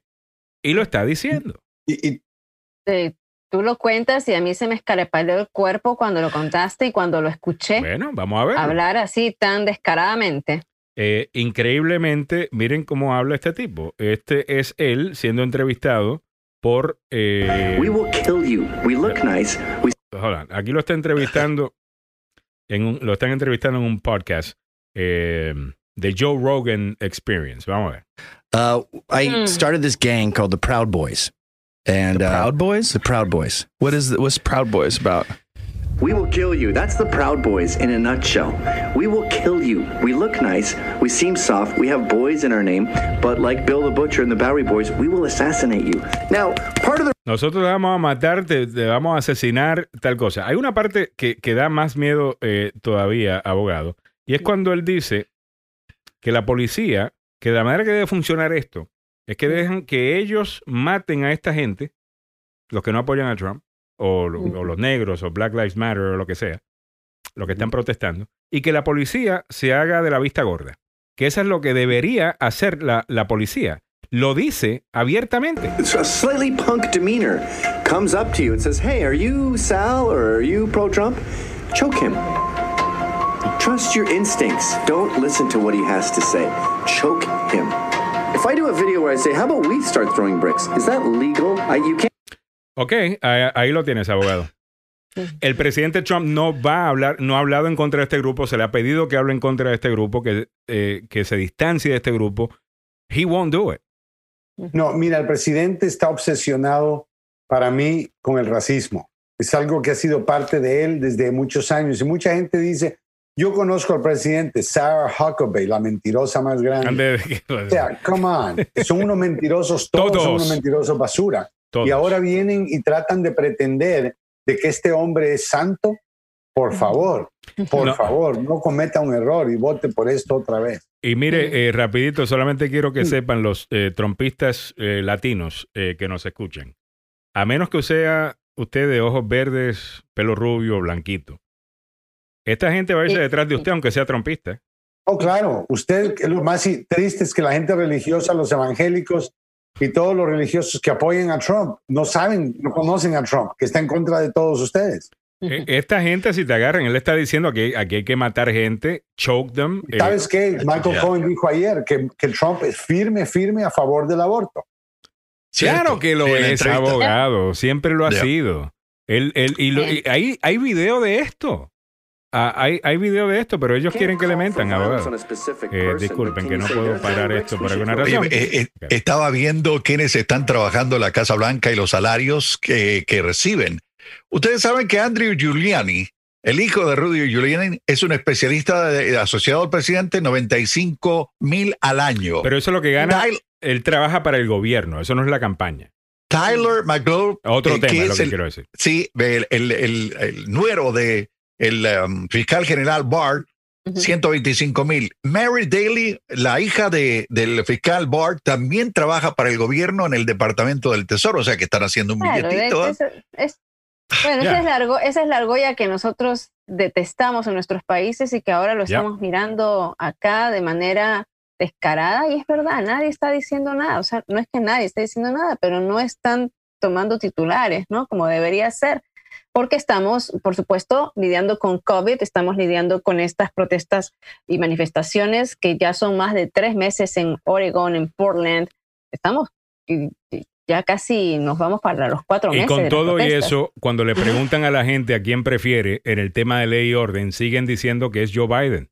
Y, no, y no el presidente Trump en las encuestas. O sea, le está saliendo mal. no sigue la ley y no hace nada en orden. Come on. O sea, esto es lo más estúpido que yo he escuchado, que Ahora. alguien... O sea, todo lo que Trump proyecta es lo que él hace. Si, él dice que él va a eliminar el fraude, él va a crear el fraude. Sí, o, o- está metido en un fraude. Me gustaría Está escuchar eso de Joe el Biden. Me gustaría escuchar a Joe Biden todos los días decir de lo que me esté acusando Trump es lo que él está haciendo y que lo diga todos los días. Cada vez que Mm. le pregunten algo, el presidente dijo tal cosa, que responda con eso y después explique. Pero que lo primero que diga sea eso, hasta el punto que el presidente Trump dude eh, decir cosas porque no quiere que lo acusen de lo mismo. Ah. Pero bueno, eh, yo creo que el trumpismo, yo entiendo, alguna gente simplemente querían a alguien que no era político, tal cosa. Pero esto es lo que ha causado este hombre. Es como que la gente se toma una pastilla que le envenena el alma ah, para ser parte de este movimiento. Escuchen esta doña. Black lives, black lives don't matter at all to me. Wow. Mira, esta, Black Lives Don't Matter, dice ella. Mi- Pero mira con el odio que lo dice. Black lives, black lives don't matter at all to me. What? White lives matter. You've had every White Lives Matter. Mira, y, aquí, y aquí viene el insultazo de la, el estereotipo del afroestadounidense. Free Karen, fucking the Karen. everything. Blacks have been coddled for years. Free college. Claro. Free college, free everything. Número uno, no hay, no, no es cierto. ¿Ok? Sí. Eh, eh, la- es lo mismo No. que dicen del inmigrante, by the way, Y lo escuchas en la radio de extrema derecha, de que básicamente aquí viene la gente para chupar del gobierno. Ah, No, y que, le- y que la gente no trabaja. Yo he escuchado historias de que, oh, te pagan todo, te pagan hotel, te pagan carro, te pagan chofer. Yo quiero saber dónde están haciendo esto. Porque El yo no- presidente Trump ha dicho que al inmigrante indocumentado se le trata mejor que a veteranos de guerra.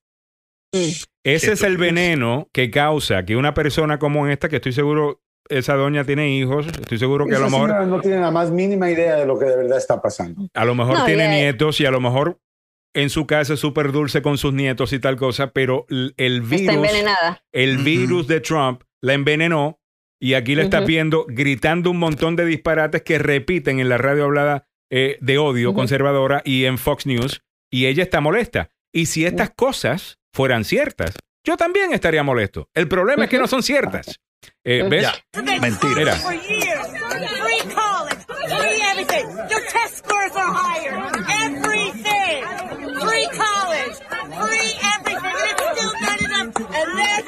Esa doña no sabe lo que está hablando, hermano. Y perdida mira el que... cartel. Eh, Y el cartel dice Ah, God bless cartel. the police force. ya. Ok, y, y Es- sí, decimos que Dios bendiga a las fuerzas policiales y está bien, que bendiga Pero- el país, está bien. Que Pero escucha o sea, esto. pero no puede salir de la misma boca, tú no puedes decir que amas a Dios y estás odiando a- al prójimo, o sea, Ya. esa, esa, esa Es una incongruencia increíble, ¿no? Eso no lo puedes decir así. No. Ahora, eh, ayer la razón que entré a PolitiFact era para ver este, eh, este punto que había dicho eh, Joe Biden. Y esto va con la doña que dice que ellos apoyan a la policía, tal cosa. Ellos hablan de apoyar a la policía porque quieren su voto y quieren el voto de la unión, de, de los miembros de la unión, del sindicato de, de policías. De igual manera que el presidente Trump hablaba de los soldados públicamente como que los ama y los quiere, porque quería ese voto. Sabemos cómo los trata en privado.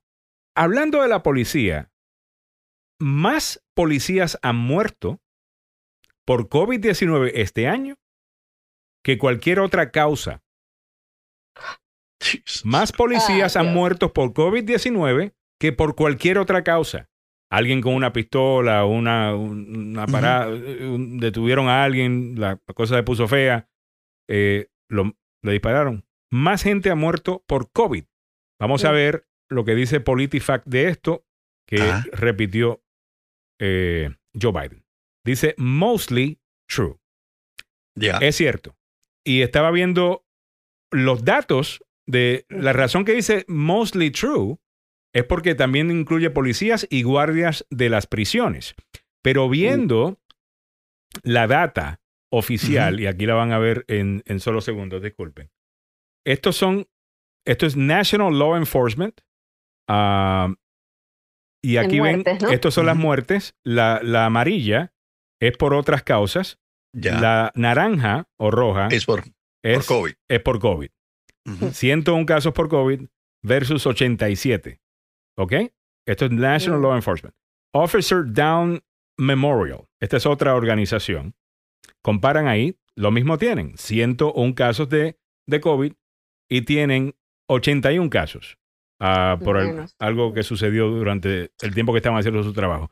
No, en este momento los demócratas están peleando con los republicanos Mm. porque los demócratas, demócratas quieren más dinero para la policía, para first responders, para ambulancias, para lidiar con el COVID. Mm. ¿Ok? Es, es, es pura retórica.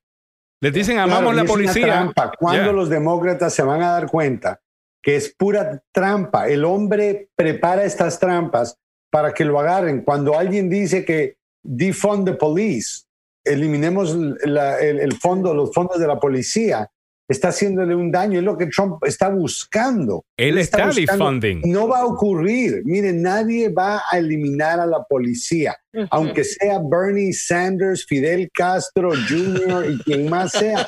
No va a hacer nada, nada de eso, ¿ok? La policía va a estar. Lo que van a hacer es reestructurar.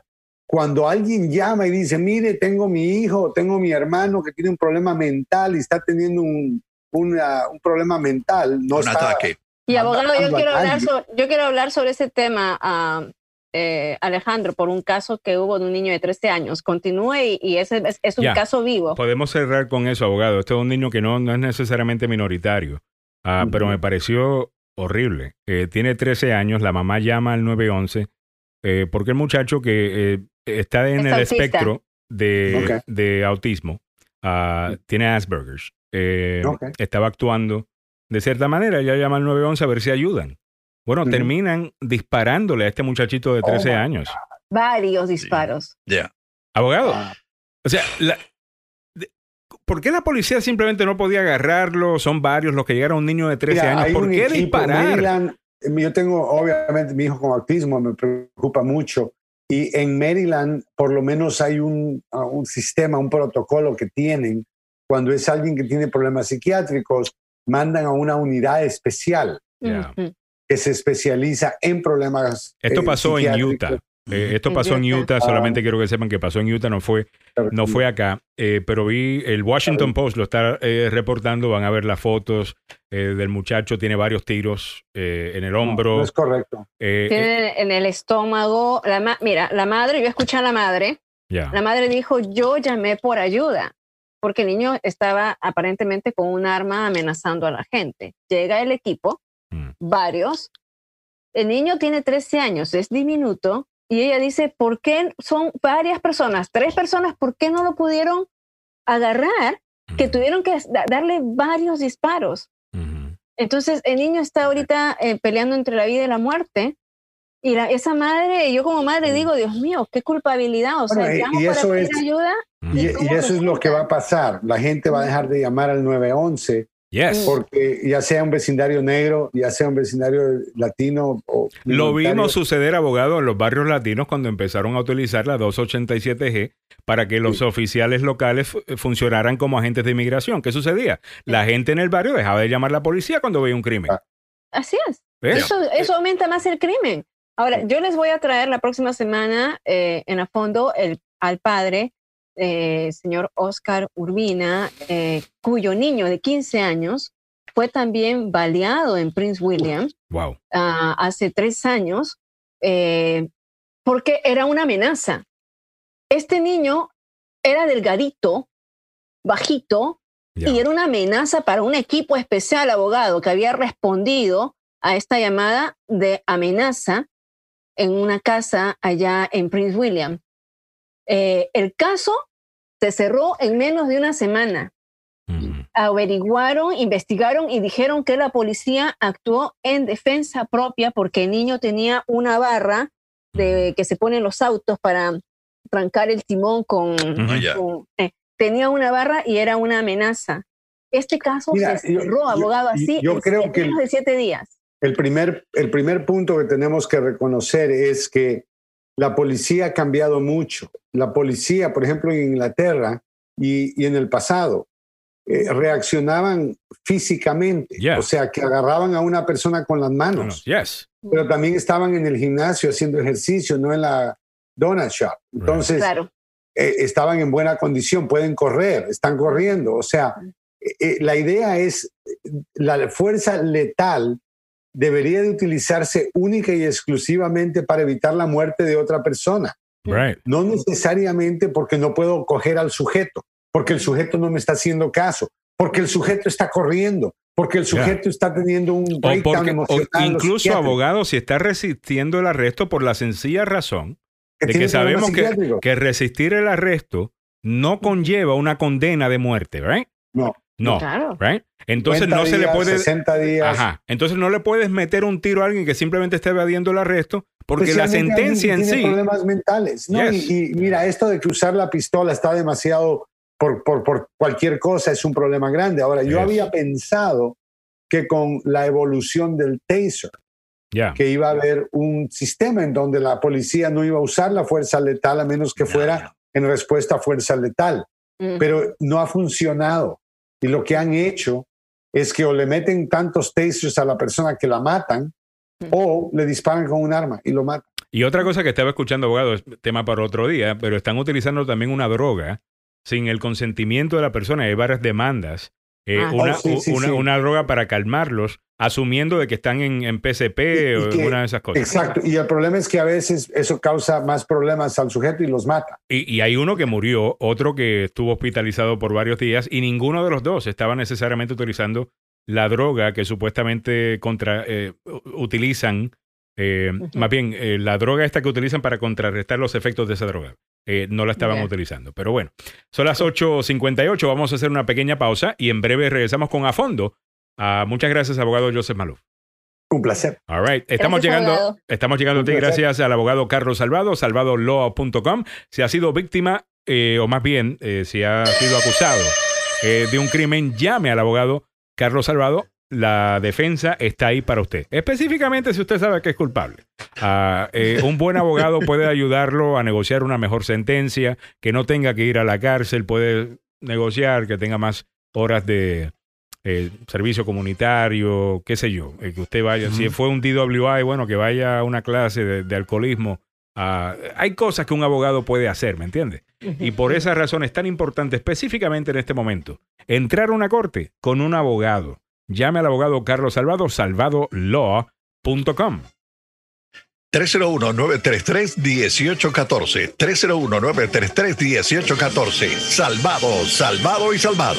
Bueno, mantén la sintonía. A continuación viene a fondo. Vamos a estar hablando de las elecciones 2020, cómo usted puede votar, ya sea de manera presencial, eh, ya sea por correo, ya sea a- ausente. Todas las maneras lo vamos a explicar con nuestros eh, invitados en la siguiente hora. Mantén la sintonía, es lo que viene a continuación.